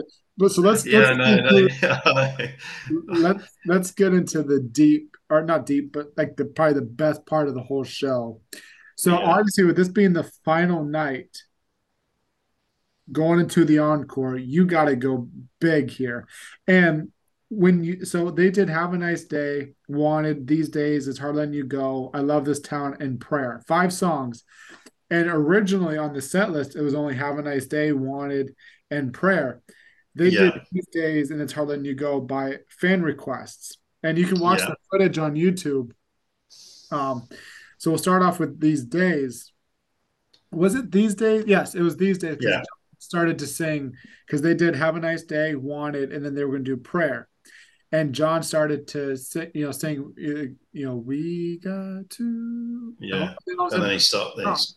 Yeah. and he's like, and then he asked the crowd, "Who wants to hear these days?" Like you heard, and you were there. Yeah. I mean, that was I, I, he, he probably heard my, my, my voice because I mean I, I must have screamed so loudly when he said he was here these days, and um, you know, it, yeah, I mean, it's it's just just incredible because at that point, I think when you when you you don't quite know you hear you hear sort of um you know obviously have a nice day what they're alive and then when he starts singing living on a prayer you kind of think okay fair enough and maybe they'll come back out for one more song but yeah, at that point, I'd pro- at that point, I'd probably, I'd probably given up hope of hearing like these days, or or anything more kind of rare as such. Um, you know, um, having already done sort of Bed of Roses and I'll Be There for You, sort of on on the small stage, I probably I probably didn't think we'd get Always as well. Um, so I, I kind of had almost sort of thought, oh, okay, maybe maybe that's it. Um, yeah, these these I, I love these days. Um, as I said before, you know, the album, the song. and this is So here it now. And, and just to be, I'm sorry, just to be clear too for people that are listening.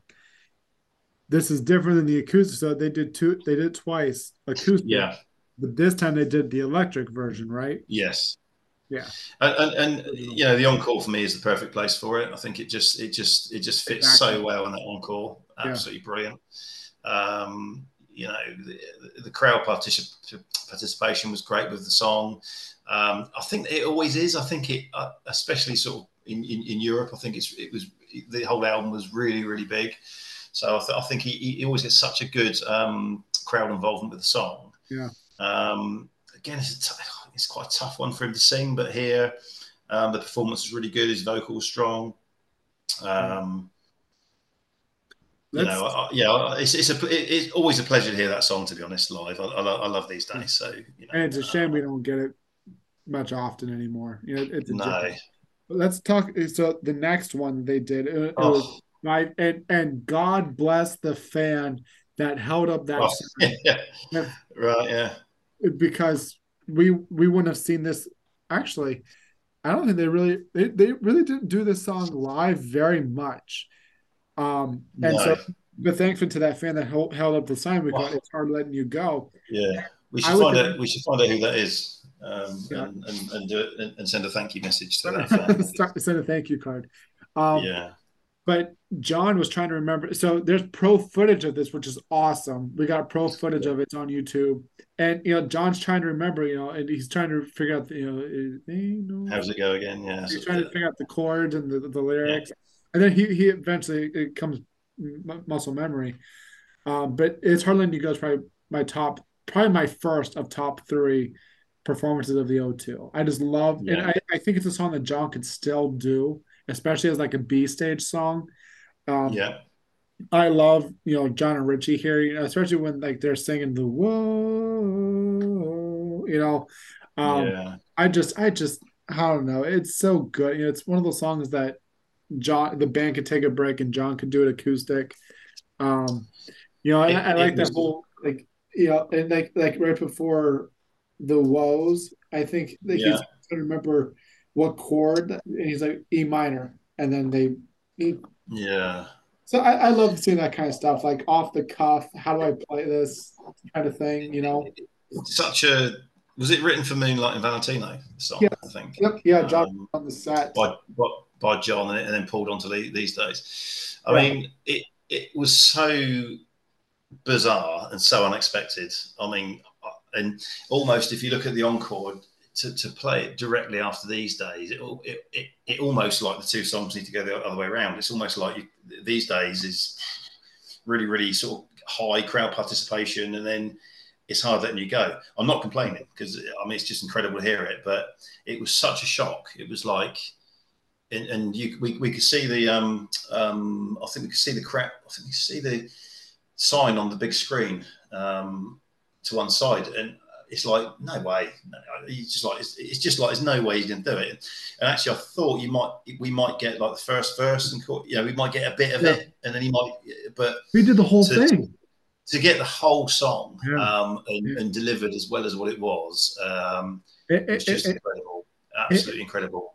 And, and just and just think of this, my friend. You got to see that live. Yeah. Probably the only time we'll ever get to see that song again, and you got to see it. You know. Well, absolutely. Uh, they, they did they did play that at Milton Keynes in '96, but I would never I would never have believed I would I would hear that again live. Yeah. You know, no way. It's yeah. you know, and and and to have all those and there was there was quite a few signs at the front of that at the front of that stage with, with people kind of um, wanting songs. Do you, do you remember that song out? Yeah, it's do just you, bizarre. Do you remember the other requests? I can't. I can't. Fair, he, he, only, only, only with the, with the camera only sort of honed in on sort of these days, and then letting you go. These two people, like I think, st- stood like quite close to each other, you know, at the front, and um, all sat down at the front from memory. Um, but I can't. No, I don't. I don't remember seeing or, or there being a, a, tease of anything else. But I just think John, you know, at the stage looking out and seeing that song, it's quite ballsy. To, it's quite, you know, literally you, you have a nice day. They're alive these days, and now I'm going to launch into a song I've not sung for yeah. years. But I don't even remember. Yeah, it, and it's it was it was that spontaneous that it just yeah. made it one of those moments that just sticks with you. Yeah, and I think too, with it being the last night of a 12 night residency, I think you know what, this is going to make the show even more special. Fans yeah. are going to appreciate it. Let's just do it, you know. Yeah. And then they go into "I Love This Town," and I, I think the final night you have to do that song. I think, yeah, you know, to show the appreciation for London and stuff. Um, was there anything you want? and it worked really well. It did, it, it, it did work really well, to be honest. Um, I don't know. think that was. I, I don't think that was on the original set list either. I think John just decided to do that because I think yeah. on traditional set list, I think it was "Have a Nice Day," um, "Wanted in Prayer," "Wanted in Prayer," and then obviously two the sign requests, and then "I Love This Town" was just added, me. which is great. Um, and then I think let's let's talk about the big boy here, "Living on a Prayer." Um, obviously, I, I, you know I, I would have kind of liked to have seen prayer as the final encore for the and then do one more encore because I think that I think if they would have left the stage if they did have a nice day wanted the two stage requests and then prayer and then leave let the crowd scream for more come up and I do, do I love this town and then finish the show obviously that's not what happened yeah, I, I, I, kind of think they pushed the time on this. Um, to be honest, I, I, I remember we had, we had like train. We had I, I, I, I remember sort of looking. I remember looking at the watch, thinking this is this is overrunning like massively, um, and whether whether they sort of like just you know they fit they fit those two songs in they, and they just kind of had to just just carry on and close the show. Um, you know that I mean the encore like I say, I've, I've seen them so many as you have. I've seen them, you know, a lot of times over the years. Um, there's been some truly sort of fantastic encores. Again, Hyde Park 2011 was absolutely incredible, but it was obviously planned to be kind of encore one, two, and three, and you know maybe it did go on a bit longer, but th- this just felt like it was yeah. so spontaneous with these days, and it's hard letting you go, um, slipping into that encore that it I think it just kind of strength, changed the structure completely as to what it was. Yeah, um, and, and, I think with but, prayer, uh, you know, that performance, it, it's more of a celebratory. You know, every night it's a celebratory yeah. because of how big it was. But I think the final night, final song, it seemed more celebratory. You know, John's going through the circle. You know, you know, shaking, you know, smacking fans' hands and stuff. I say smacking in a bad term, but you know, just yeah, yeah. kind of like a high five, and that's the term I I'm trying to say, high five and and, yeah. it, it was so electric. Like even just watching, and you were there, so you know how it feels.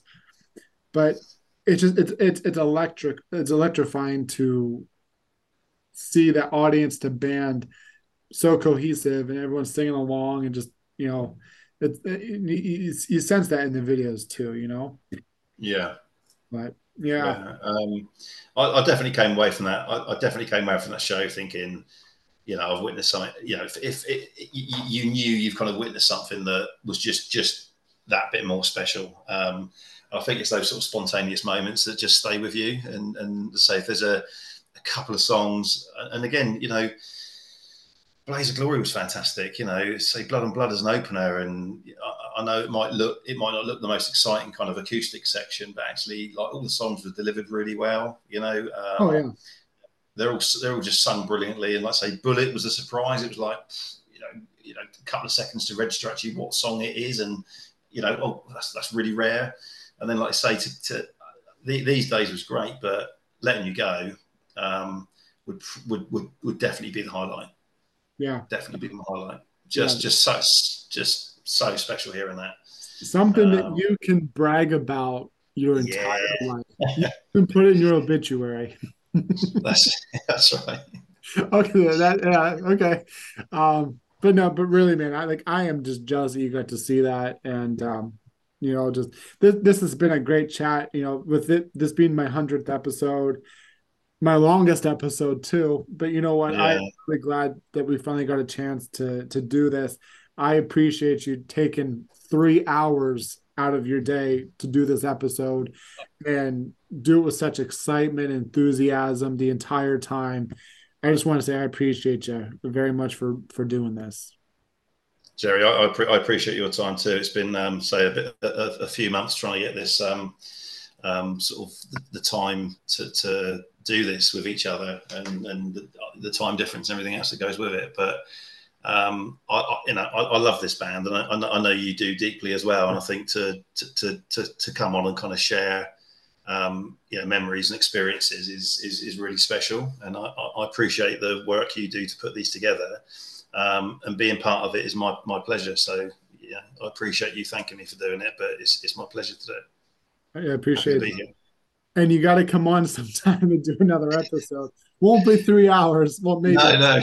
but of course, yeah, I, definitely, I definitely will do. Well, there's lot, there's obviously lots of things happening in 2024 with the band, so I'm sure there'll be lots of topics to to cover off and, and um, look at. So um, I'll be, I'll be happy to do that. So, all right, but I'm gonna stay on. I'm gonna end the recording. But again, thank you again for being such a great guest on the podcast. I really had a good time chatting with you. Okay. Thanks, Jerry. My pleasure.